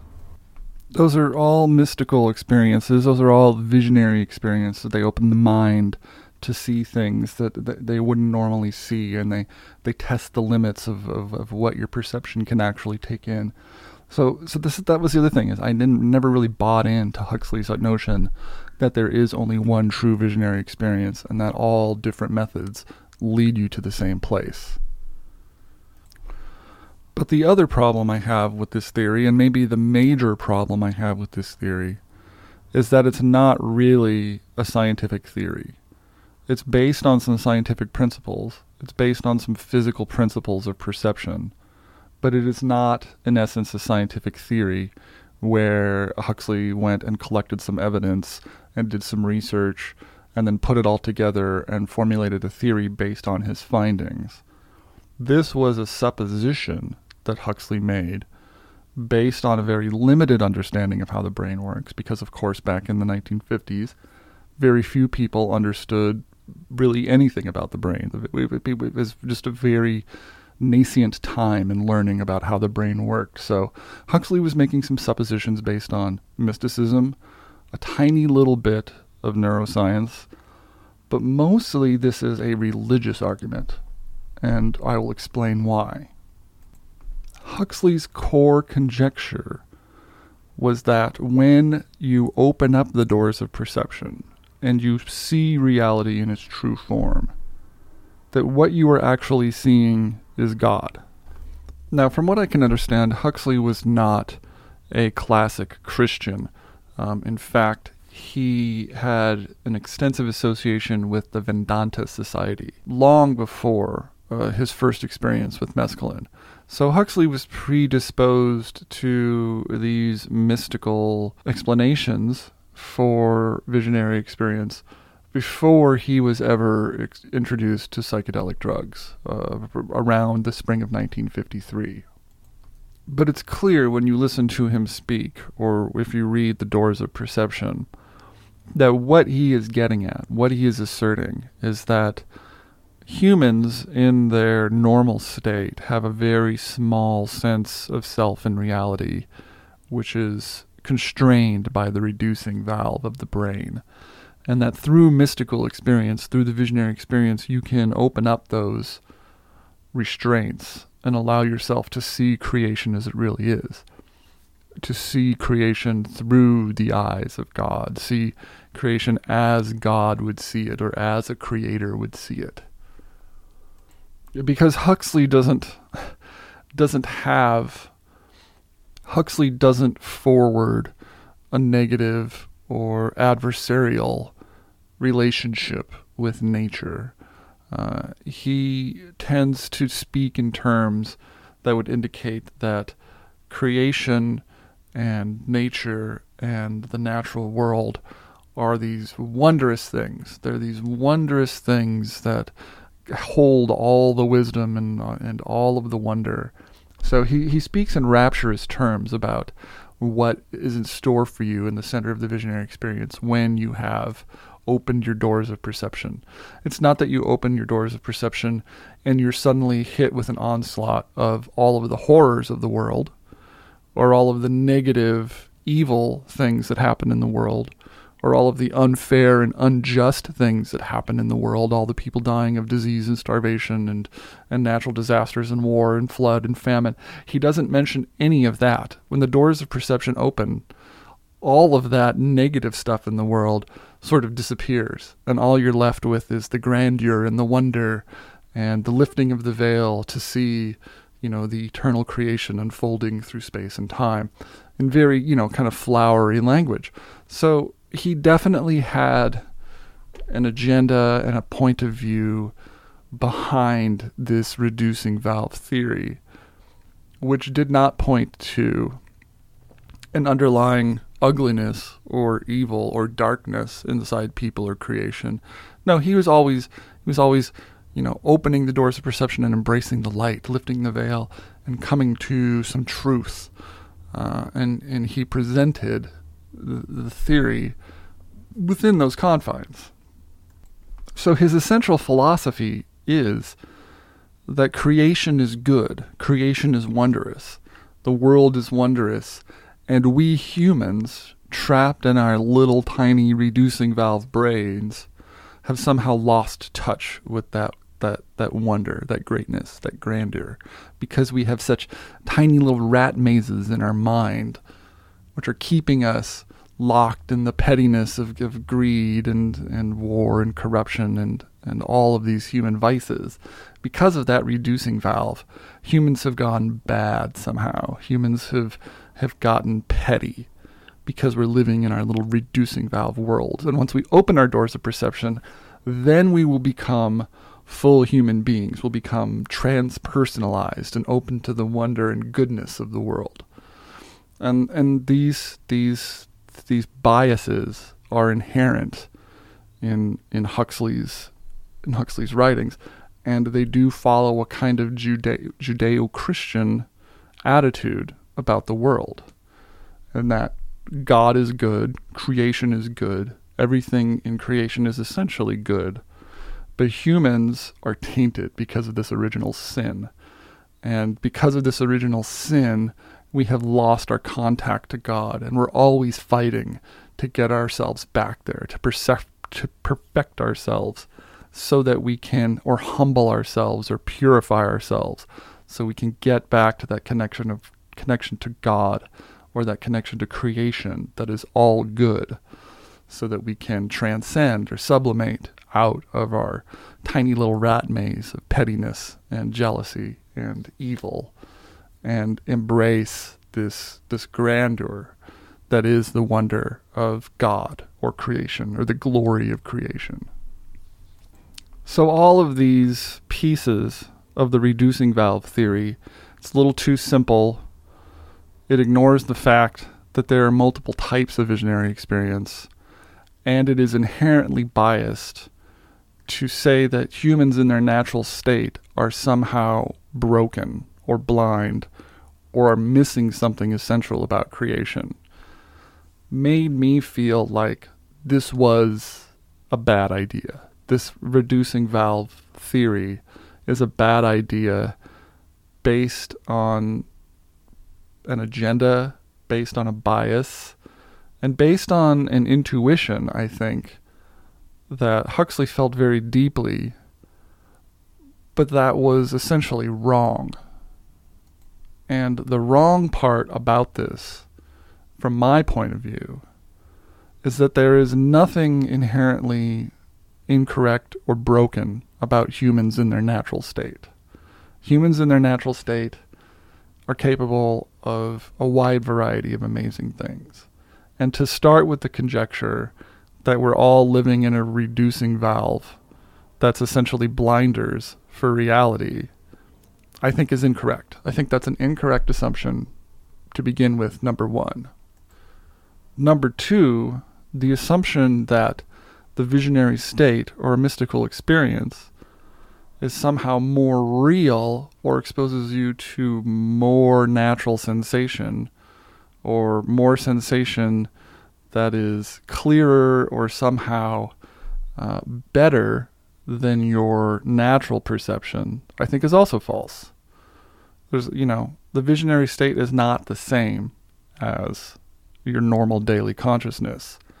But that doesn't mean that it's better. It doesn't mean that it's inherently better or that the wisdom or the information that you receive in the visionary state is somehow more pure or truer than information that you receive in a sober state. Those assumptions, I think, are wishful thinking.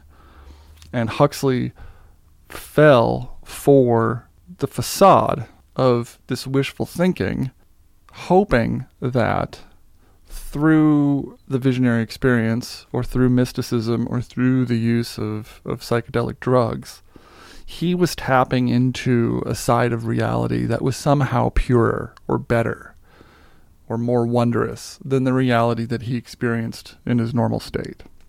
And I think that those assumptions are inaccurate and misguided. I understand where they come from. I understand the impulse to say, oh, wow, I had this very amazing visionary experience or this, this transcendent experience. Therefore, because it felt amazing and because I had all of these amazing insights, that state, that visionary state, that mystical state where I had all these amazing feelings, that's the real reality. That that state where I was drugged into confusion, or I had meditated, or uh, fasted, or flogged myself into a, a state of near psychosis, somehow that state is pure, more true, and more idealized than the natural state of consciousness that we're born with.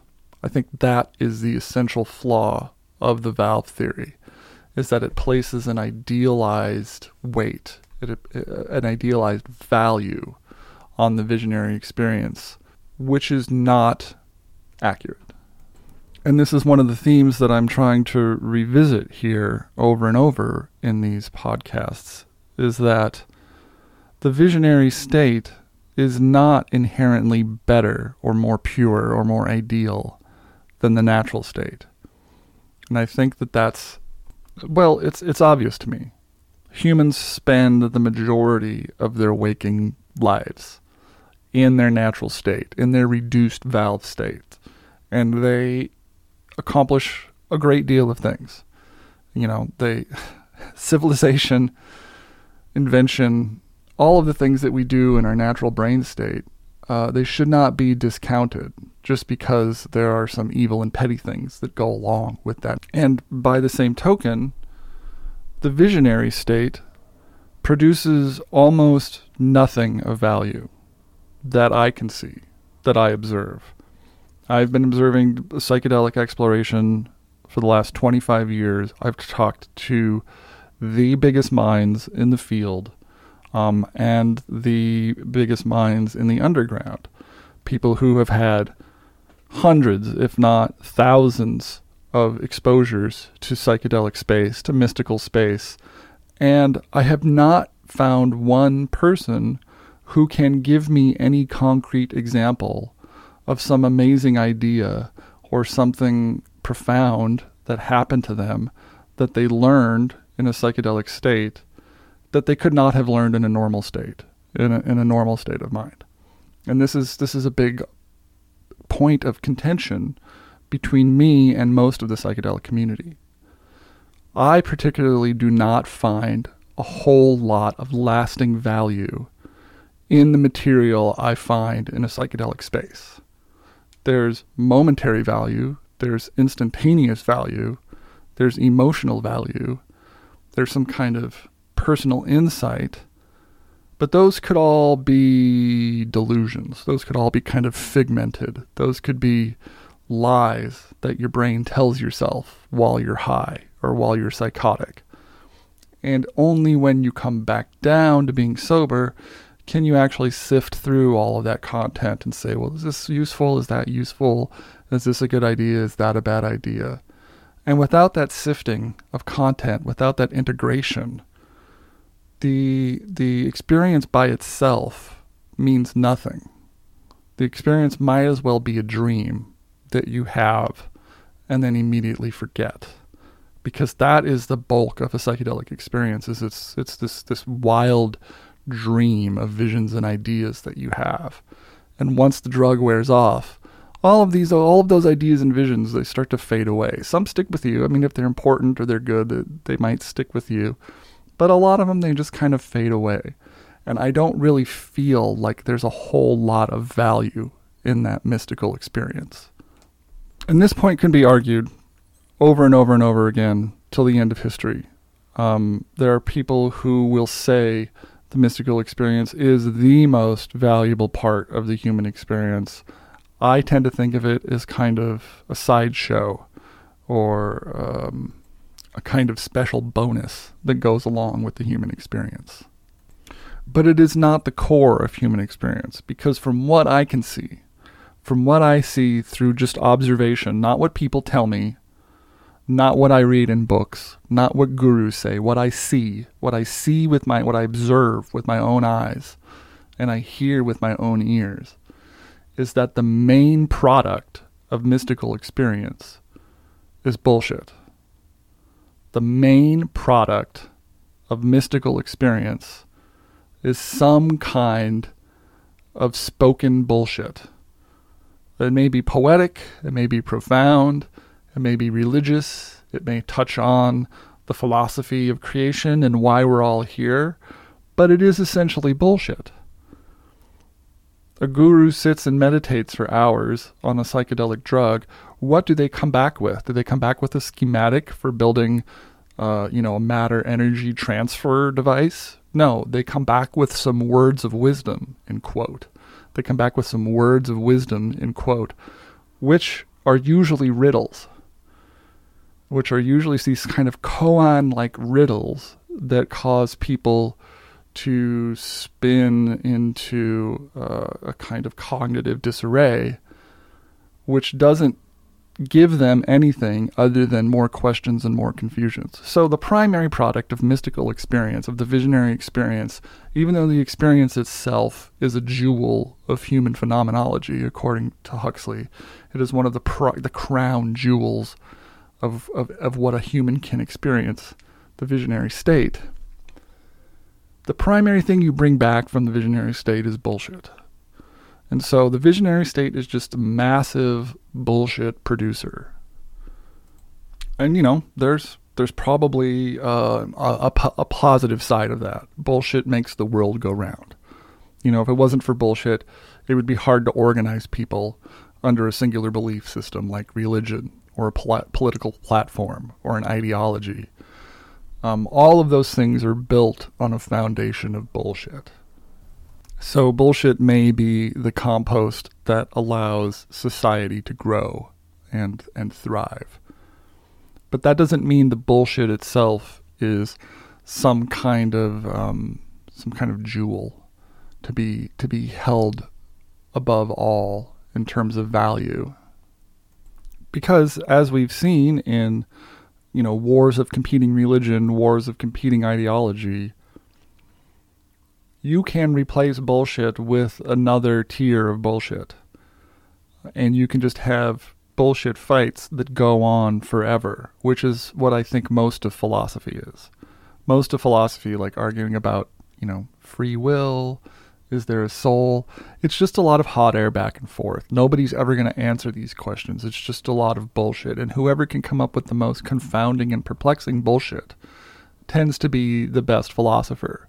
Whoever can ask the question that can't be answered, whoever can fashion a question that by its nature has no answer, that person becomes lauded as a great philosopher. But really, they're just a great bullshit artist because they, they've created a thread of language, a supposition that causes other people to be confused and unable to produce a sound answer. And because of that, the, the, the person who invents the koan is is lifted to a level of mastery over logic and reason.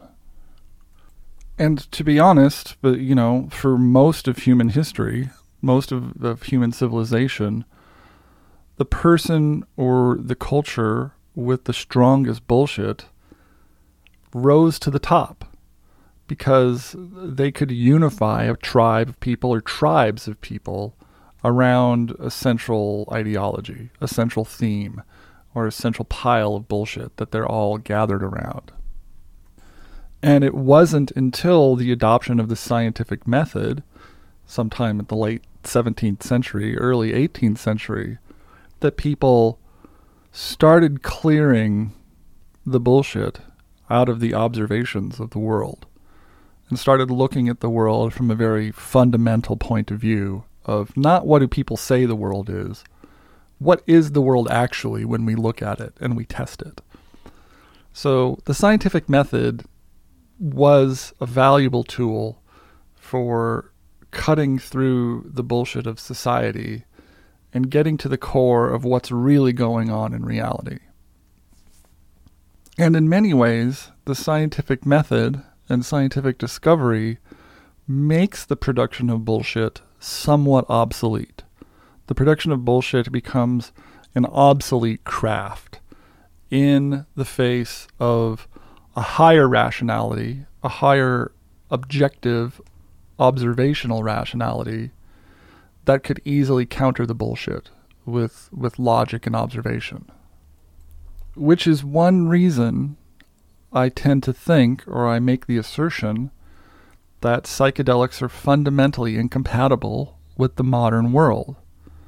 Because the modern world values the conclusions of objective science, the conclusions, the hard, unescapable truths, the conclusions of objective science. And it does not need more bullshit factories. Since the advent of the scientific method, the value of bullshit has been going down. So people who come up, who rise to, who ascend to the level of celebrity on a pile of bullshit, they get taken down very quickly. They get taken down very quickly by anybody who has any scientific acumen to say, well, wait a second. That bullshit doesn't smell right. I'm going to make some observations and see if it's correct. And this is where you get the skeptics movement. You know, bullshit is the enemy of skepticism. Skepticism seeks to dig modern culture out of the bullshit so that we can leave it in the past.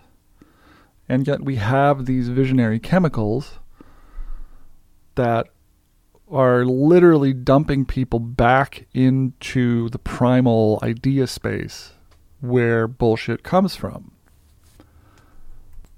And beyond that, these chemicals leave the user in a state where they are electrified by their own bullshit. They are fascinated with, obsessed with, consumed with, and entirely infatuated with their own bullshit. And this runs counter to the fundamental nature of progress and civilization, which is that we don't need more bullshit. We don't need more bullshit factories, and we don't need more, you know, uh, street corner prophets and messiahs trying to tell the world what's what, trying to tell the world how it is, because we have scientific and academic institutions that are now doing that research and are cataloging those those details. The mystics and the prophets and the gurus with their words of wisdom, again in quotes, words of wisdom, they're just muddying up the picture for everybody. They're making it unclear. They're making the reality unclear when the line of progress seeks to be clarifying. And so while science and culture and people involved in mysticism and mystical exploration, while we know the visionary experience itself has value because people will seek it out, people will pay for it, people will people will do as Huxley says all sorts of perilous things to try and get to the visionary state. The visionary state feels very valuable. The product of the visionary state, what you return with after the visionary state, the value of that product is still extremely dubious. And I don't think science or culture or anybody, nobody in the psychedelic movement, nobody in the mystical movement, nobody in any movement knows what to do with the bullshit that you bring back after a visionary experience. And this is the big problem. This, in a nutshell, is the big problem with psychedelic exploration.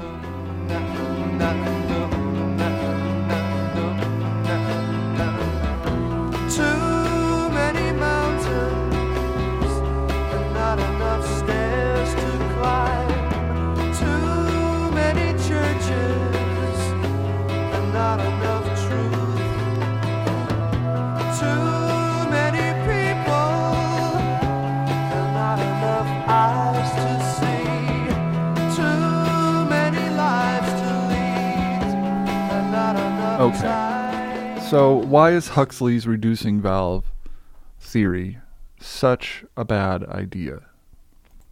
I mean, it seems relatively innocuous to assume that the uh, brain works as a reducing valve and that mystical practice or taking psychedelic drugs somehow opens that valve so that you can see the fullness of all reality, see things that you might not have otherwise seen. It seems like a really uh, simple idea, something that, you know, is maybe a physiological metaphor for mystical experience. Now, the reason I say it's a bad idea, first of all, is because it is essentially a mystical idea posing as a scientific theory. The reducing valve theory starts with the brain. It starts with the notion that the brain is somehow created to reduce incoming sensation and therefore leaving us blind to something external that we cannot see. That part seems scientific. But when you look at the phenomenology, where does the visionary experience come from? What are we actually experiencing in a psychedelic state, where is that visionary world? Well, if you read Huxley closely, you'll see that he is falling into the basic trap of externalizing agency. The valve theory presents itself as being about the brain, but when you dig into it, essentially what you find is that Huxley's claim is that the visionary experience does not come from the brain. It is external to the brain. And psychedelic drugs or mystical practice merely open up the capacity of the brain to see something external that you hadn't seen before. Now, I've talked in previous episodes and earlier in this episode about theories that I had come to and eventually dismissed because I realized very early on that externalizing agency as a means of describing or explaining hallucinatory phenomena is a kind of psychosis. If you have a hallucination or you have a visionary experience or a mystical experience, perhaps one of the first intuitions you might have is to assume that that experience is coming from outside of you and that I think is a normal reaction. It's it's hard to sometimes think that all of this crazy stuff that you're seeing or all of this magical wonderful stuff that you're seeing is being generated within you because all of the sensations can appear so extremely foreign. It is a lot easier to assume that what you're seeing is coming from outside of you because it is mysterious and because it is complex and magical and you don't understand it it's easier to assume that it comes from outside of you. Any theory of hallucination or any theory of visionary experience that seeks to externalize the agency, externalize the source of wherever the information is coming from, it is not a scientific theory, it is a mystical theory. It is a theory that posits that there is a magical world out there, a spirit world, a visionary world out there that we are all blind to and that only by opening our doors of perception can we see that magical world. Now, that, in my opinion, no matter how you couch it, no matter what kind of scientific or pseudoscientific elements you add to that theory, any theory that externalizes the agency of hallucination is a bad idea. So that's first and foremost. The second reason why Huxley's valve theory is a bad idea is because it introduces the concept of expanded consciousness. At its core, Huxley's valve theory is very dismissive and derogatory towards human consciousness. It essentially asserts that human consciousness is somehow crippled or blinded by this re- reducing valve in the brain. And that we're all walking around reality with these blinders and this really, really tiny, small consciousness and that only through the magic of mystical practice or hallucinatory drugs can you expand your consciousness to its fullest. You can expand your consciousness beyond this tiny little sad, reduced state and open up the doors of perception into this amazing, fully aware consciousness that is expanded and beyond your normal consciousness. Now, this is a, an extremely bad idea because one, it's wrong. It's just flat wrong.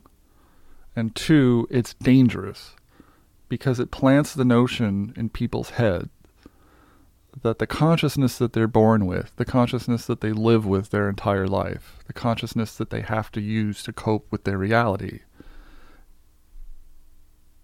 it assumes that that consciousness is somehow incomplete or not good enough or second best it assumes that the normal consciousness we walk around with every day is actually a state of ignorance. It's actually a state of planned ignorance, biologically planned ignorance that we're all stuck in like a prison. And that if we could only escape that prison of ignorance, we would be super bright, super conscious, super clairvoyant, and have immediate access to all the wisdom of the universe. Now, not only is this a lie, it's a dangerous lie because it leads people to think that there is something more outside of their normal everyday consciousness that is somehow achievable if they just follow the right set of practices or rituals or just take the right drugs that will allow them to expand their consciousness into this higher awareness, into this higher state of awareness, so that people can become instantly brilliant. Instantly brilliant and instantly in this, this state of all knowing perfection all the time. Once you just figure out what the secret of the valve is. And I will submit to you that this kind of thinking will lead somebody who experiments with psychedelics into a narcissistic state of superiority. People who are exposed to this valve theory, who are told that, oh, you're, you're living in a reduced state of awareness, you're living in a reduced state of consciousness people who are told who are exposed to that theory and are then given a dose of LSD and are then told, see, now your consciousness is expanded. Don't you see how much more creative you are, how much more visionary you are, how much how many more ideas you have now that your your your your consciousness is expanded? Well, of course this is going to lead people to believe I'm special because I've expanded my consciousness, and all the rest of you people in the world, you're still walking around in your blind, ignorant, little reduced states, whereas I, who have been exposed to this secret, now have an expanded consciousness. And even though I didn't know Huxley, and I don't really know much about Huxley other than what I've read about him and uh, various lectures that I've heard, it seems to me that Huxley was very smug and superior about his grasp of mysticism and his grasp of the doors of perception and the valve theory in this expanded state. He very much believed that he was on the cutting edge of a consciousness revolution and that the moksha medicine, LSD or mescaline or whatever it was, when applied to the masses, would cause some huge shift in global consciousness, it would be like a cleansing or a healing balm for the entire world.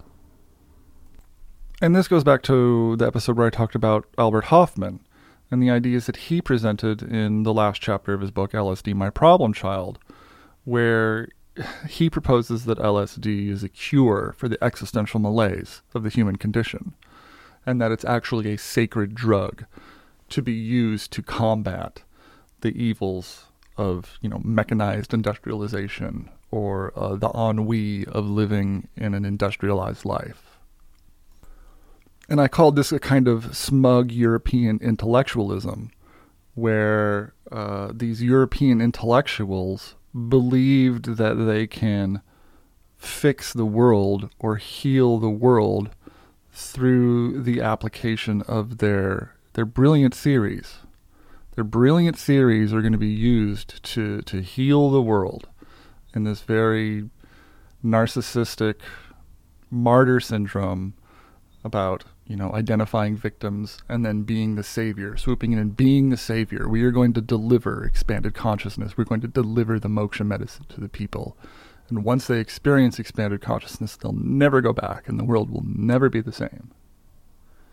So that's the second reason it's a bad idea. It comes with a built in sense of narcissism and superiority, saying that, hey, you, everybody in the world, you're ignorant. You're living in a reduced valve. But we who have learned the secret, who have learned the secret of the valve theory, we can expand our minds and open our doors of perceptions and somehow become better than you. Okay, that's a bad idea. Because essentially it's driven by greed. It's driven by greed for a better consciousness.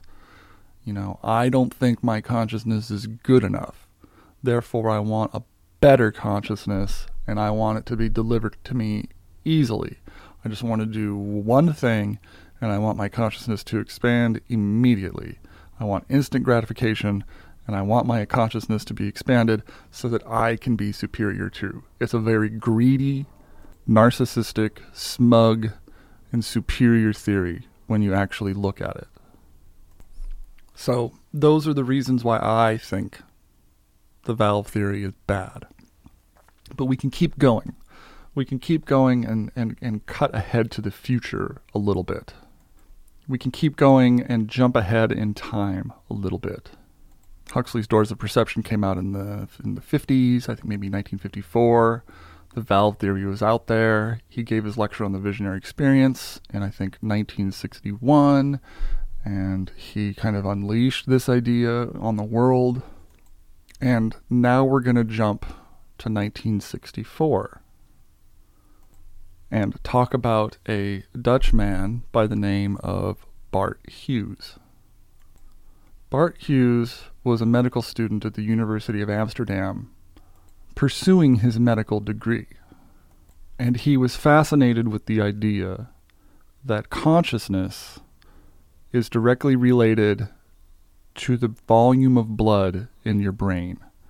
And he published a paper called The Mechanism of Brain Blood Volume, proposing that human beings because we're walking around upright all the time, we're constantly draining blood out of our head. We're constantly draining blood out of our head because of gravity. And because blood is draining out of our head, we are constantly living in a reduced state of consciousness. And if only there was some mechanical way to increase the volume of blood to the head, to open up the blood valve, if you will, and allow the blood to flow into the brain more freely, then consciousness will become expanded. Because the more blood that you get in your brain, the more glucose and oxygen you get in your brain, therefore, the more perceptive you will become, and your consciousness will jump to an expanded level. Now, I'm drawing a sideways connection here between Bart Huges and Aldous Huxley because I'm assuming at some point Bart Huges was exposed to Huxley's valve theory. And why do I think that? Because in addition to be a medical student and being fascinated with the volume of blood in the brain and consciousness, he was also an advocate for the use of marijuana and secretly an extremely, extremely massive acid head among the things that Bart Huges liked to experiment with were acid, mescaline, and marijuana, all in attempts of improving blood flow to the brain to expand consciousness. Now, the correlations to the valve theory are obvious. Aldous Huxley proposes a mechanism, a reducing valve in the brain, that tamps down perception, and that if you open up that valve, and you allow perception to come into the brain freely, then your, your consciousness expands. Bart Huges followed that same theory, except he added another component to it, a biological component. His thinking was that if there is a valve in the brain, and it is reducing the flow of something, it must be the flow of blood, because that's what blood vessels do. They expand and they contract. And if you are contracting the flow of blood to the brain, you are somehow living in a perceptually limited environment. Since, you know, we're all dealing with gravity, blood doesn't flow to our brain as fast as it should, according to Bart Huges, which is why we're all walking around in this limited, reduced state. And that if you take drugs, for instance, that increase the flow of, of blood to your brain, suddenly you achieve expanded consciousness. And this this was his theory. Now, Bart Huges never made it through medical school. He was kicked out, basically, for smoking marijuana or being a drug head. So he is he would never gained scientific legitimacy as a scientist or an academic. He was always sort of out there on the fringe as somebody experimenting with extremely, extremely new methods and techniques. And one of the methods and techniques that Bart Huges became fascinated with is trepanation, or the use of a drill to poke a hole in your skull, theoretically to relieve pressure on the inside of the cranial cavity, allowing more blood to flow to the brain. Bart Huges became so fascinated with this idea that in his 1964 paper, The Mechanism of Brain Blood Volume, he proposed that trepanation could be used to enhance brain functionality by balancing the proportion of blood and cerebral spinal fluid in the brain. And here I'm quoting from Wikipedia. Huges believed that when mankind began to walk upright, our brains drained of blood, and that trepanation allowed the blood to better flow in and out of the brain, causing a permanent high, in quotes. So, after publishing his paper in 1964, he decided to put his money where his mouth was.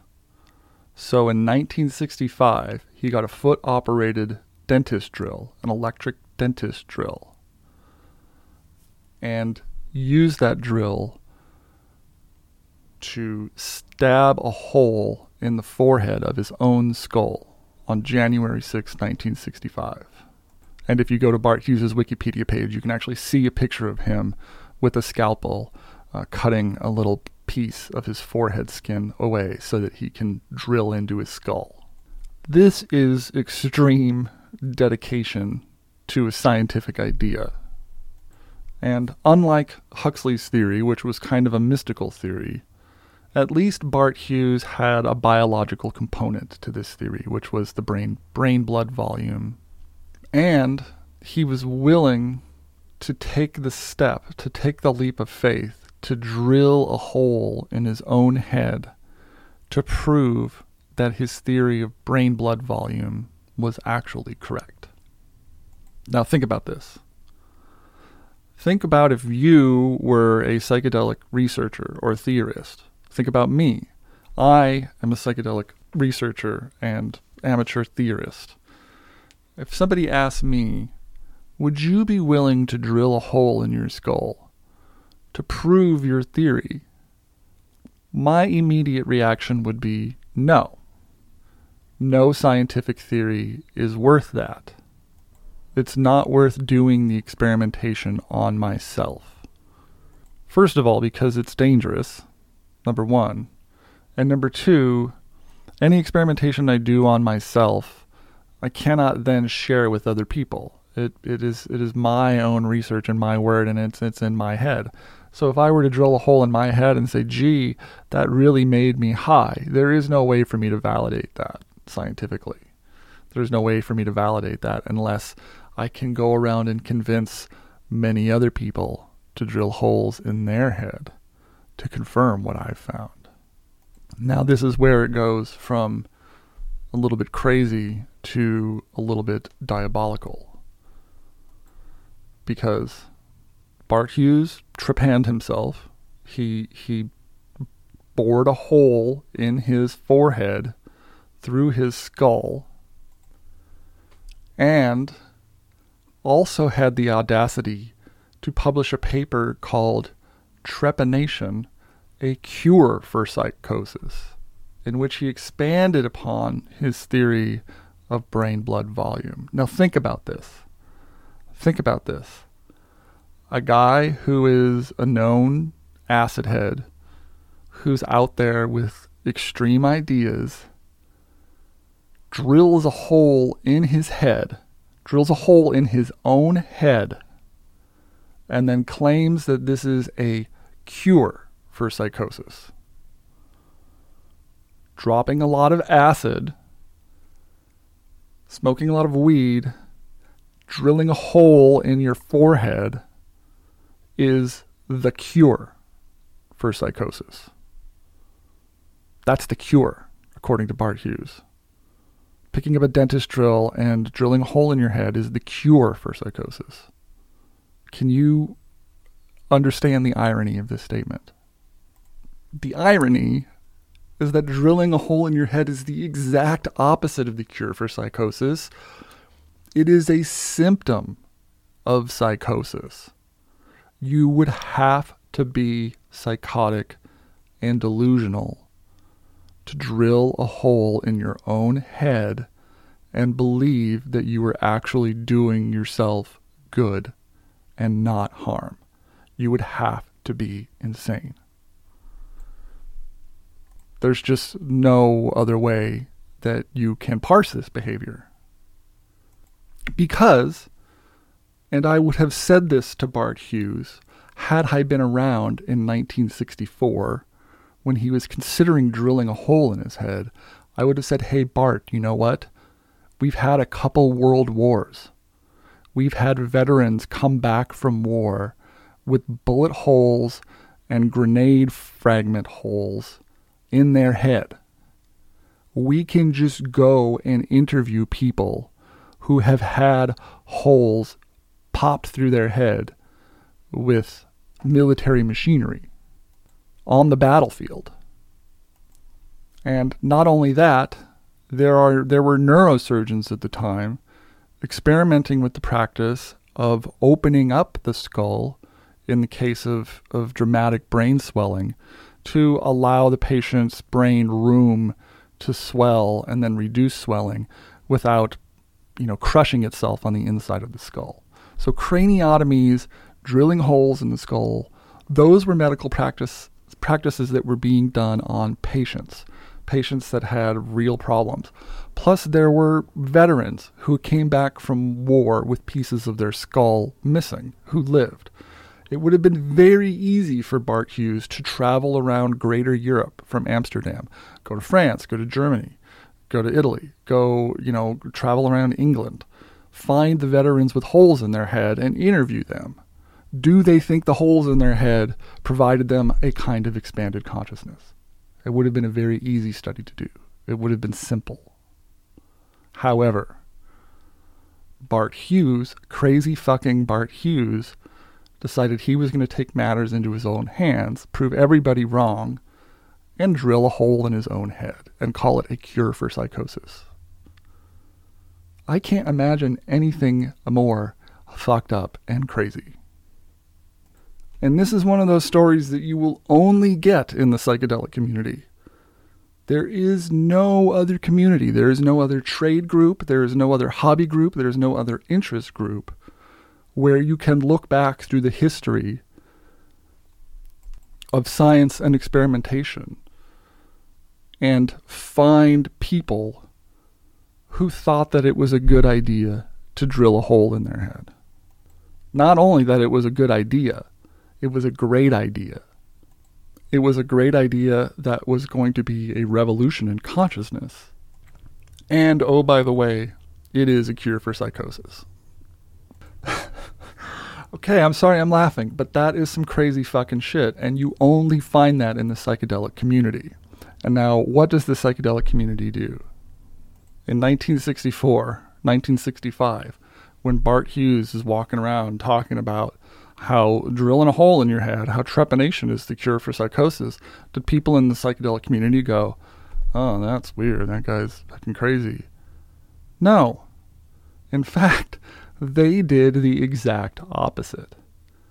People in the psychedelic community, when they got wind of Bart Huges drilling a hole into his head to become permanently high, they sat around and looked at themselves and thought, that sounds like a good idea.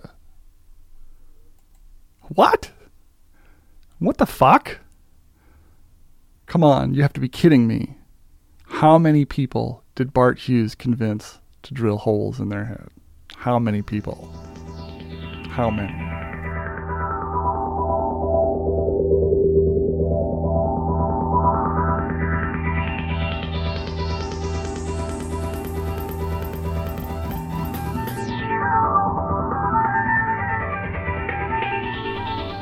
Okay, we're deep into it now.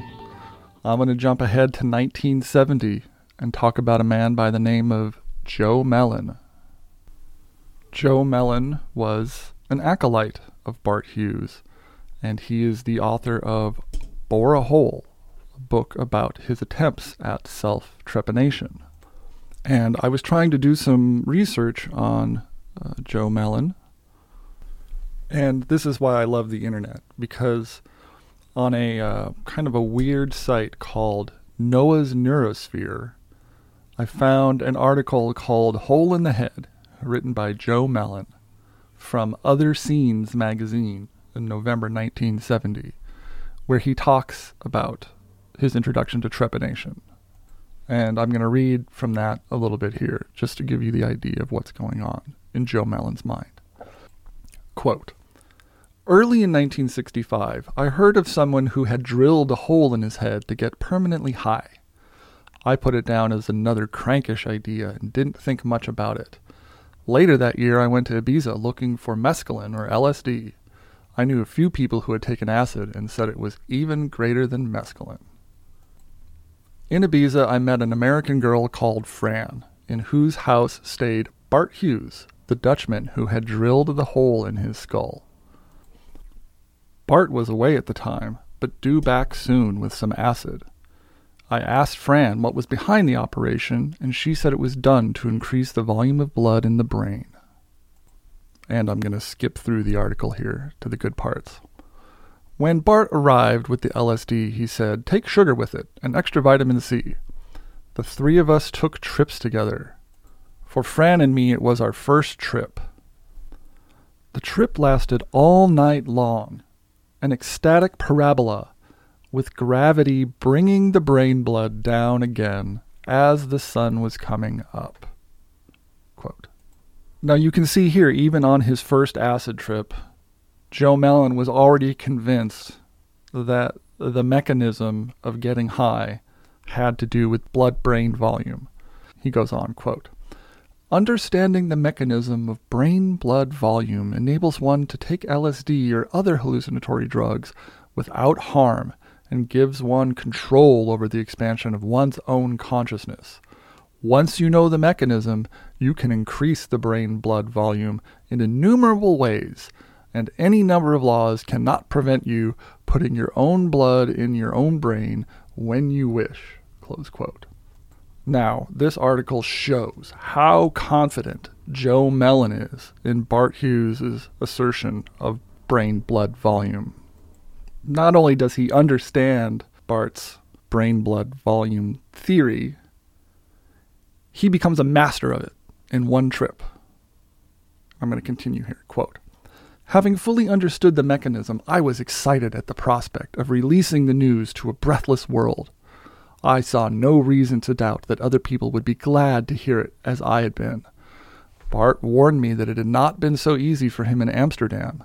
It was three years since he had discovered the mechanism, but still the world was totally ignorant of the fact. He had conducted a publicity campaign, but the scandal journalists had fastened on to the sensational aspects of the operation and completely ignored the explanation.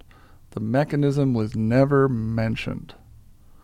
Okay, so according to Joe Mellen, Bart Huges, after drilling a hole in his head, went on a publicity tour through Amsterdam trying to tell everybody what a great idea it was. And for some reason, the journalists were fixated on the fact that he had drilled a hole in his head. And they didn't even listen to why. They were just fixated on the fact that he had drilled a hole. Now, why?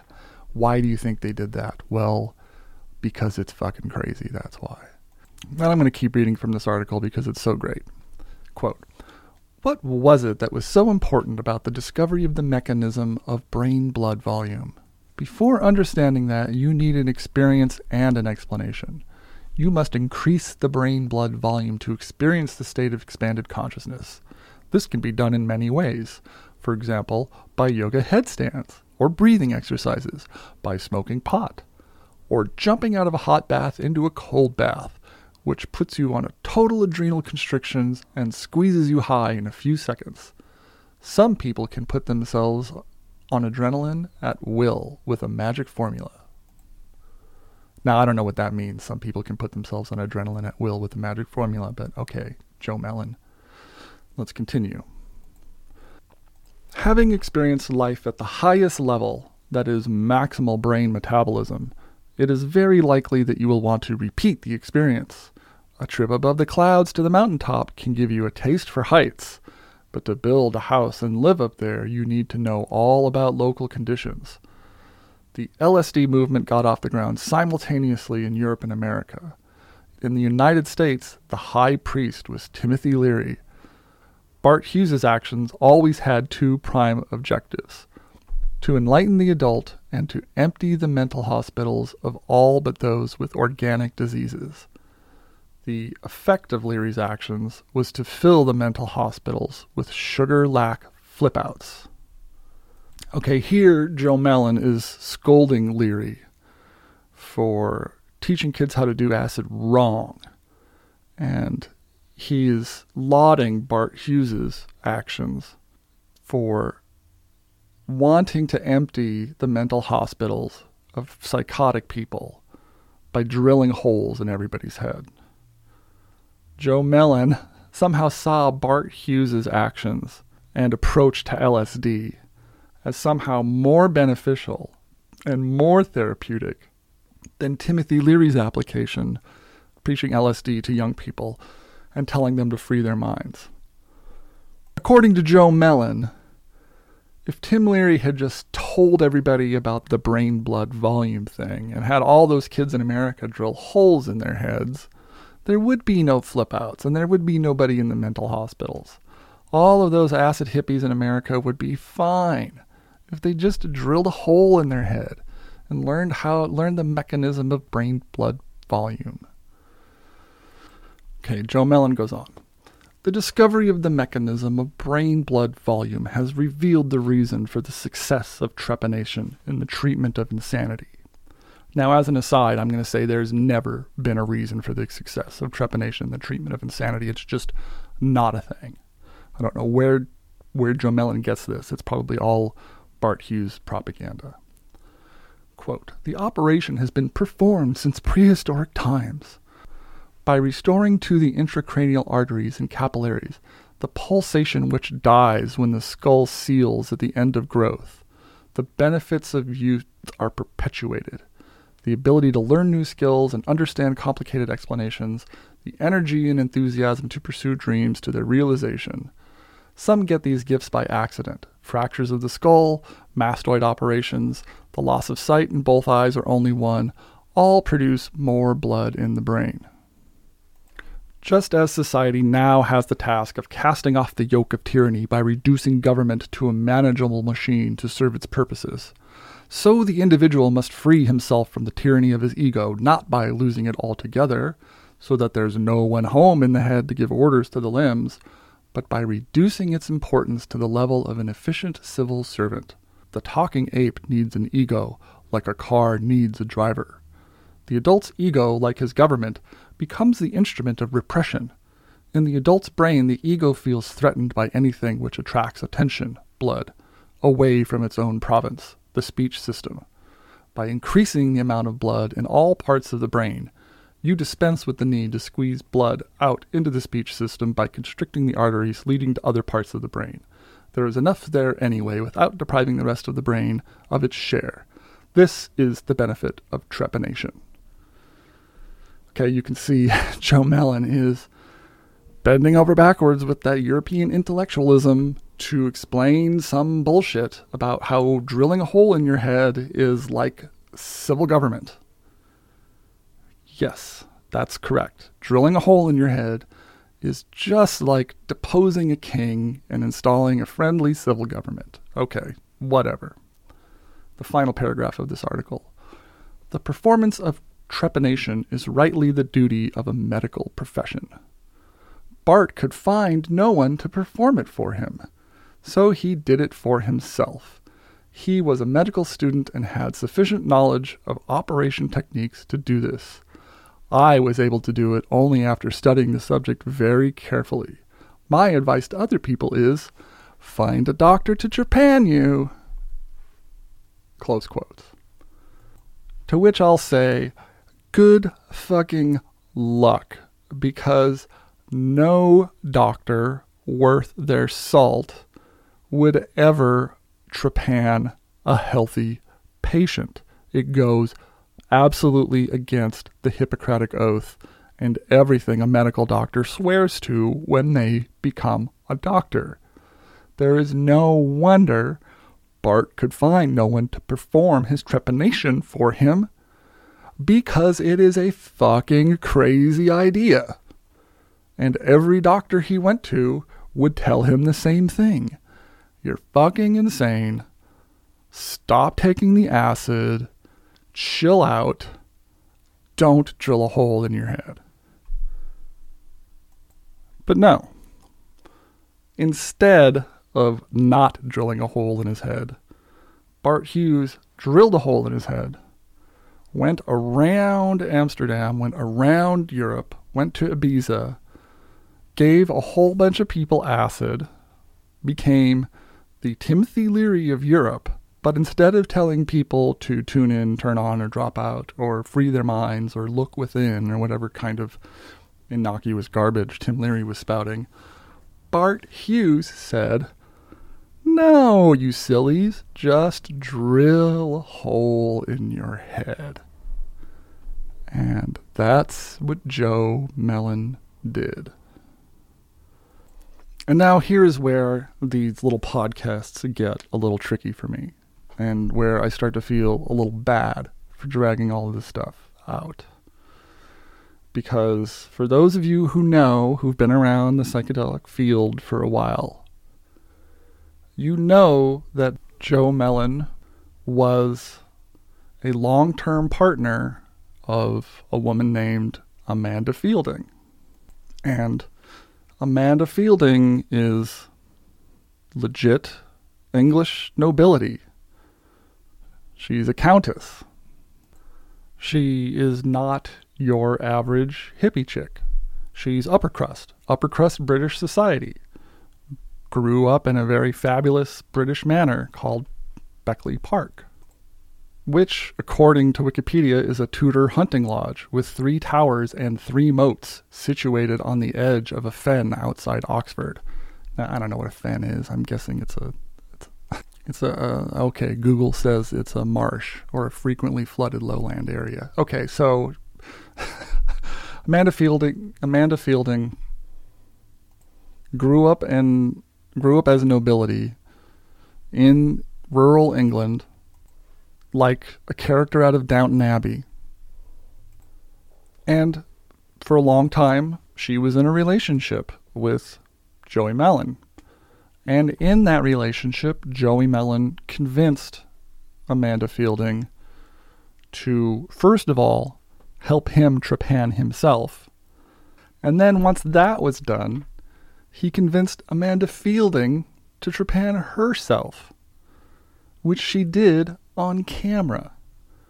She filmed drilling a hole in her own head in a short documentary called Heartbeat in the Brain, which you may be able to find online. Sometimes it's available, sometimes it's not. But it's a very troubling, very graphic, very grisly short film of Amanda Feilding drilling a hole through her head.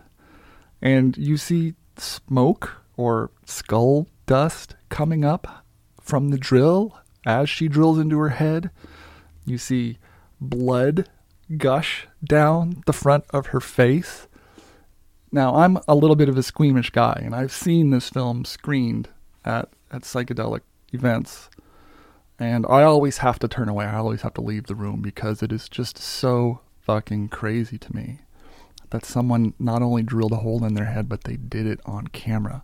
They documented it as if it was an important event that the entire world must see. The entire world must see this process and be exposed to the genius of Bart Huges and his brain blood volume theory.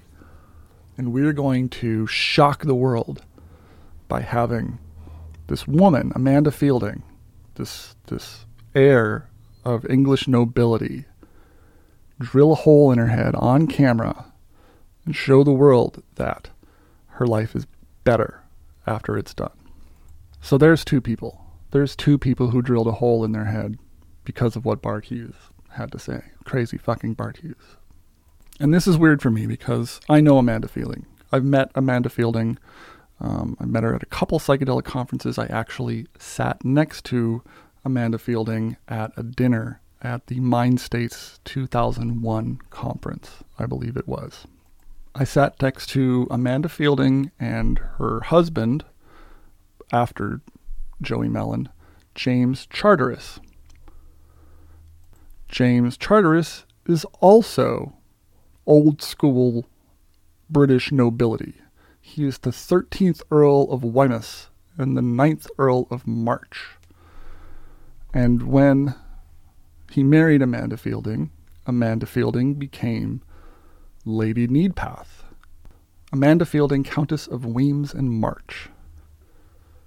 Now, interesting thing about James Charteris, he too has a hole drilled in his skull, and he was talked into it by Amanda Feilding.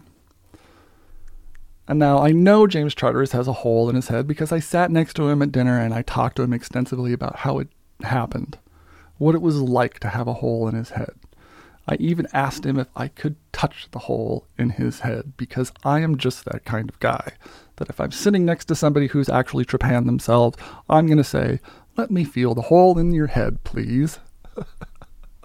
Again, I'm just that kind of guy. I could not let the opportunity go by. So, James Charteris, lovely man, a great man, a friendly guy, sweet guy. We had a very great conversation. Leaned forward and let me rub the top of his scalp and find the little hole in the top of his head that wasn't actually that little. It was about the size of a nickel. And here's the weird thing it wasn't a clean hole, it was ragged. It was sort of cracked. You could feel edges. It wasn't a neat hole, it was like a hole snapped through, and then pieces of skull were sort of removed. And of course, the skin grows over the hole, so you have to feel it through the skin. And this was a really freaky encounter for me. I did not feel the hole in Amanda Feilding's head, though. Amanda was busy talking to other people at the time. so, um, yeah. But I did talk to her husband, James, who, of course, also was trepanned. So that's three people. Now, listen to this. In 1994, after Joey Mellen and Amanda Feilding had, had broken up after many years of being together, Joe Mellen met another woman, Jenny Gathorne Hardy, in 1994. And guess what? Joey Mellen convinced her to get trepanned in 1995. That's four people. Now, unlike other of these episodes, this episode does not have a horrible dark ending. In fact, all of the people who trepanned themselves survived and lived pretty much normal lives. In fact, Amanda Feilding is now one of the most respected figures in psychedelic research. She founded the Beckley Foundation, named after her, her home estate, her childhood estate. And she's a speaker and a researcher. Uh, she does outreach and advocacy for drug policy. She's uh, a huge leader in the drug policy reform mu- movement in the UK, along with Professor David Nutt, both of whom I've talked to through email on various occasions. Amanda Feilding is an extremely lovely, wonderful person who is very dedicated to the idea of psychedelic research. However, every time I meet her or see her speaking, or or read something that she's written, I can't help but think she drilled a fucking hole in her head. She's got to be crazy. Because and this is the weird thing. I mean, I've talked to, to both of them. I've talked to James Charteris, I've talked to Amanda Feilding, and I asked, "Did you get permanently high?" After you trepanned yourself? Did the, the you know the, the trepanation actually work as advertised? Did you enter you know a permanent state of being high? And James Charteris said, "Yeah, yeah, I, I, I felt a change. It was you know it was very dramatic at first, but then you know eventually I got used to it." And neither one of them seem particularly high all the time or in an expanded state of consciousness, they both just seem like normal people with holes in their head. And I have a couple closing points here to a couple pieces of analysis that I think are extremely important. The first is if you manage to find a way to make yourself high forever, what that means is that being high eventually, after a short period of time, wears off and it just becomes your normal state. I hope you're following me here because this is a very important point.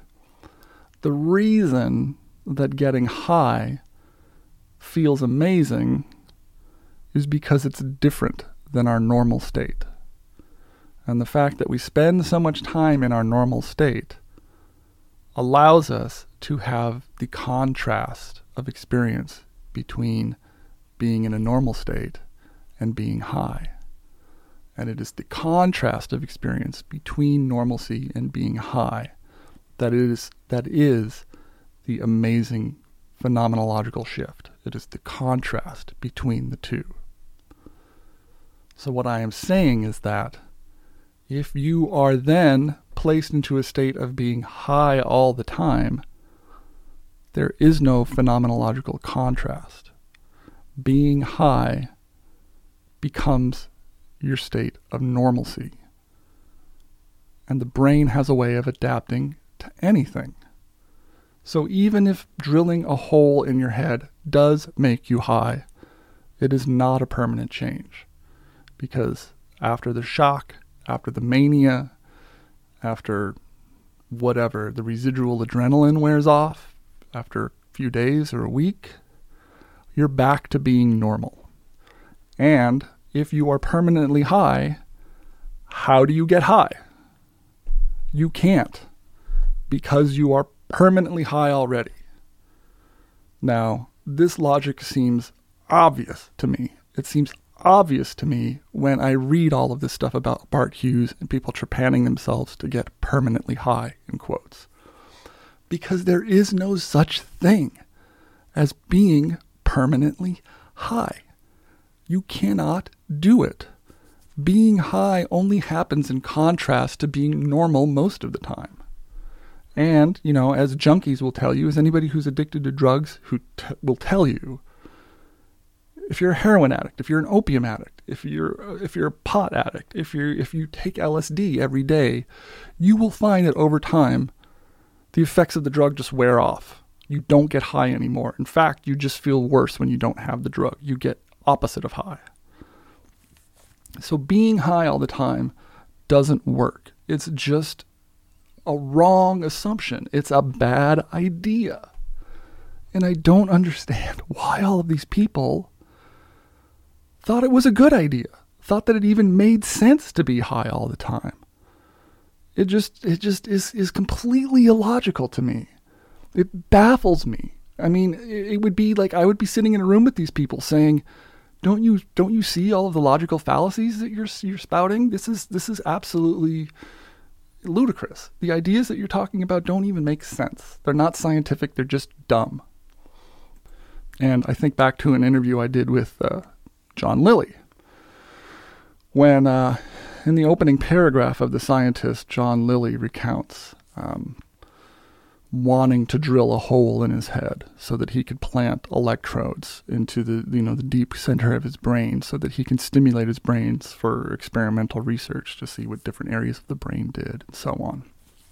And I asked him, I said, "Are you ever uh, are you upset that you never did that research, that you never drilled a hole in your head and uh, did electrode experimentation on your own brain? And he said, no, in his grumpy way. He said, no.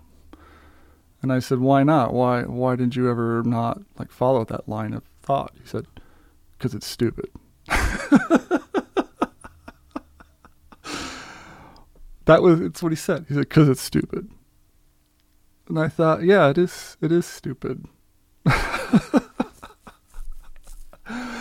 okay. And now here's the last thing. Here's the here's the fucking kicker. All right. Amanda Feilding drills a hole in her head in 1970 and spends the next 40 years lobbying for increased psychedelic research and for the benefits of psychedelics. And she's successful. She's successful at what she does because she becomes a good advocate for psychedelic science. She becomes a figurehead in the psychedelic movement, and people respect her, even though she has a hole in her head. And because of that respect, and because of her education and her, her noble bearing, she was able to eventually fund some psychedelic studies to test the theory of brain blood volume as proposed by Bart Huges back in 1964. She was able to do some real research on the effects of psychedelics on the flow of blood through the brain. And what did she find? She found psychedelics decrease the flow of blood through the brain. They do the exact opposite of what Bart Huges predicted. According to Amanda Feilding's own research, the studies performed by the Beckley Foundation under the watchful eye of Amanda Feilding, the woman who punctured a hole in her brain to test the theory of brain blood volume, her own research shows that this is 100% wrong. In fact, when a person is in the height of hallucination, in the peak of the trip, brain blood flow is squeezed down to a minimum. And the brain goes into an internal configuration that looks more like sleep and dreaming than it does like being super awake. It does the exact fucking opposite. And you can read Amanda Feilding's Mea Culpa in an article in the New Statesman published on June 22nd, 2016, and it's titled, I Am Happy to Be Proved Wrong. Amanda Feilding on drugs, trepanning, and the benefits of LSD. You can just Google that phrase, Amanda Feilding. I am happy to be proved wrong. Really, after all these years, after drilling a hole in your head, maybe convincing other people to drill holes in their head on the basis of some fucking crackpot theory, literally crackpot, because crackpot means a hole in your head. And since that time, Amanda Feilding has been derided in UK press as the crackpot countess. She is the crackpot countess, always advocating for drug policy reform, the crackpot countess. And this is the mark that she has received for the crime of trepanning herself. She is the crackpot countess. And now she has spent 40 years trying to vindicate herself through legitimate scientific research to prove the fact that LSD and hallucinogens increase brain blood volume, and that is the key to expanded consciousness. And in her own study, the results came back the exact opposite. And what does Amanda Feilding say? I am happy to be proved wrong.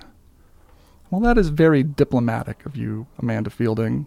But if I were in your position, I would not be happy to be proved wrong. In fact, I would be fucking devastated.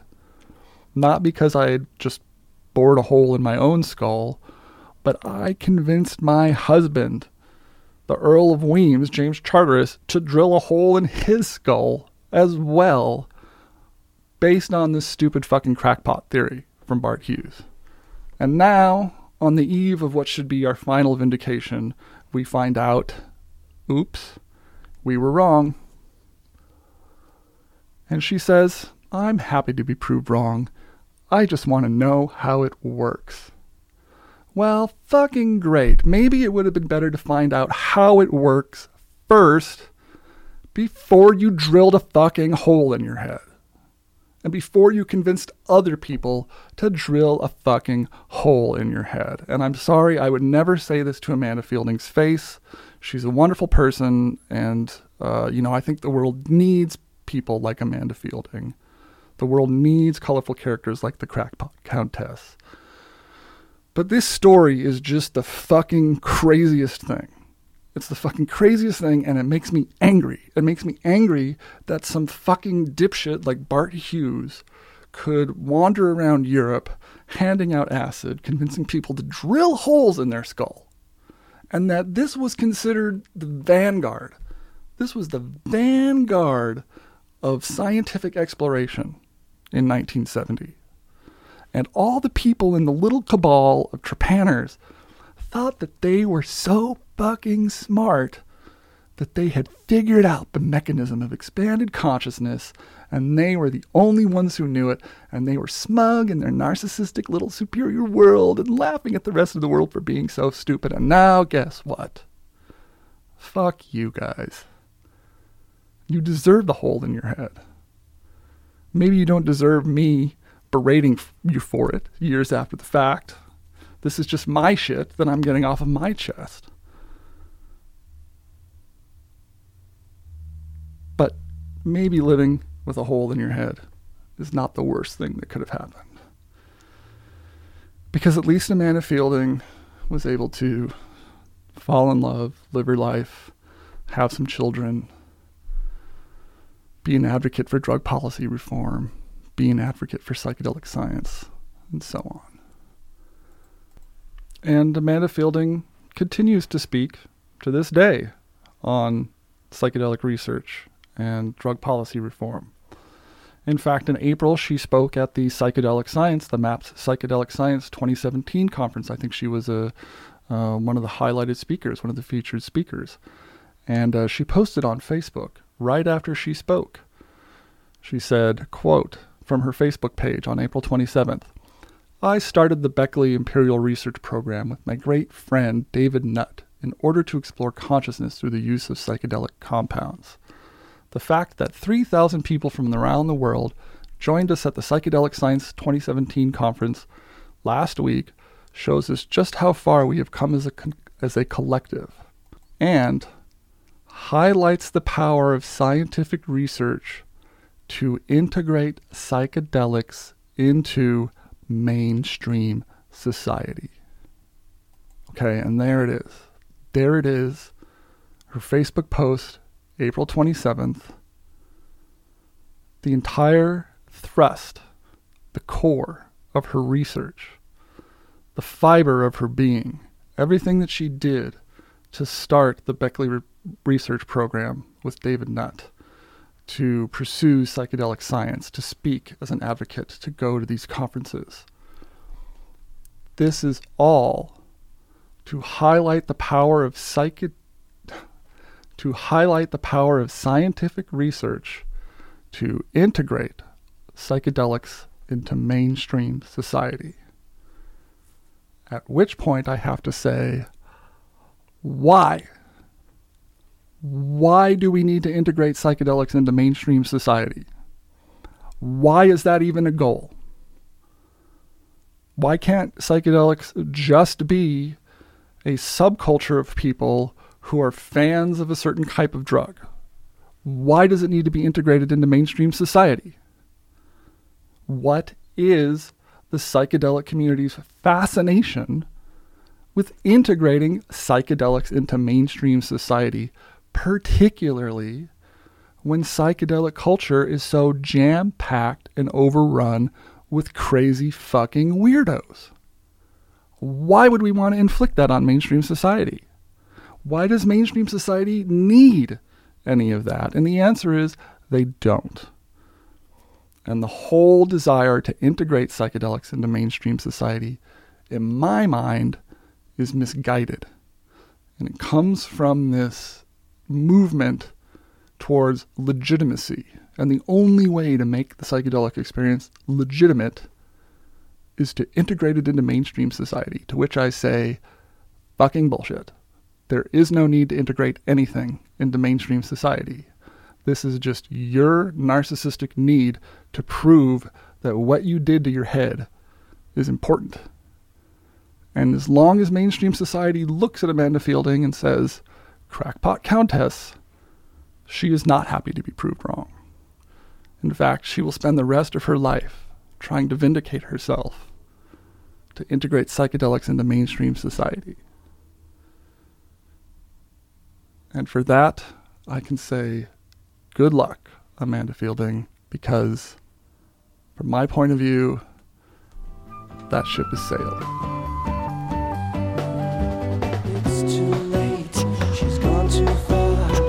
Lost the sun. She's come undone. She didn't know what she was headed for. And when I found what she was headed for,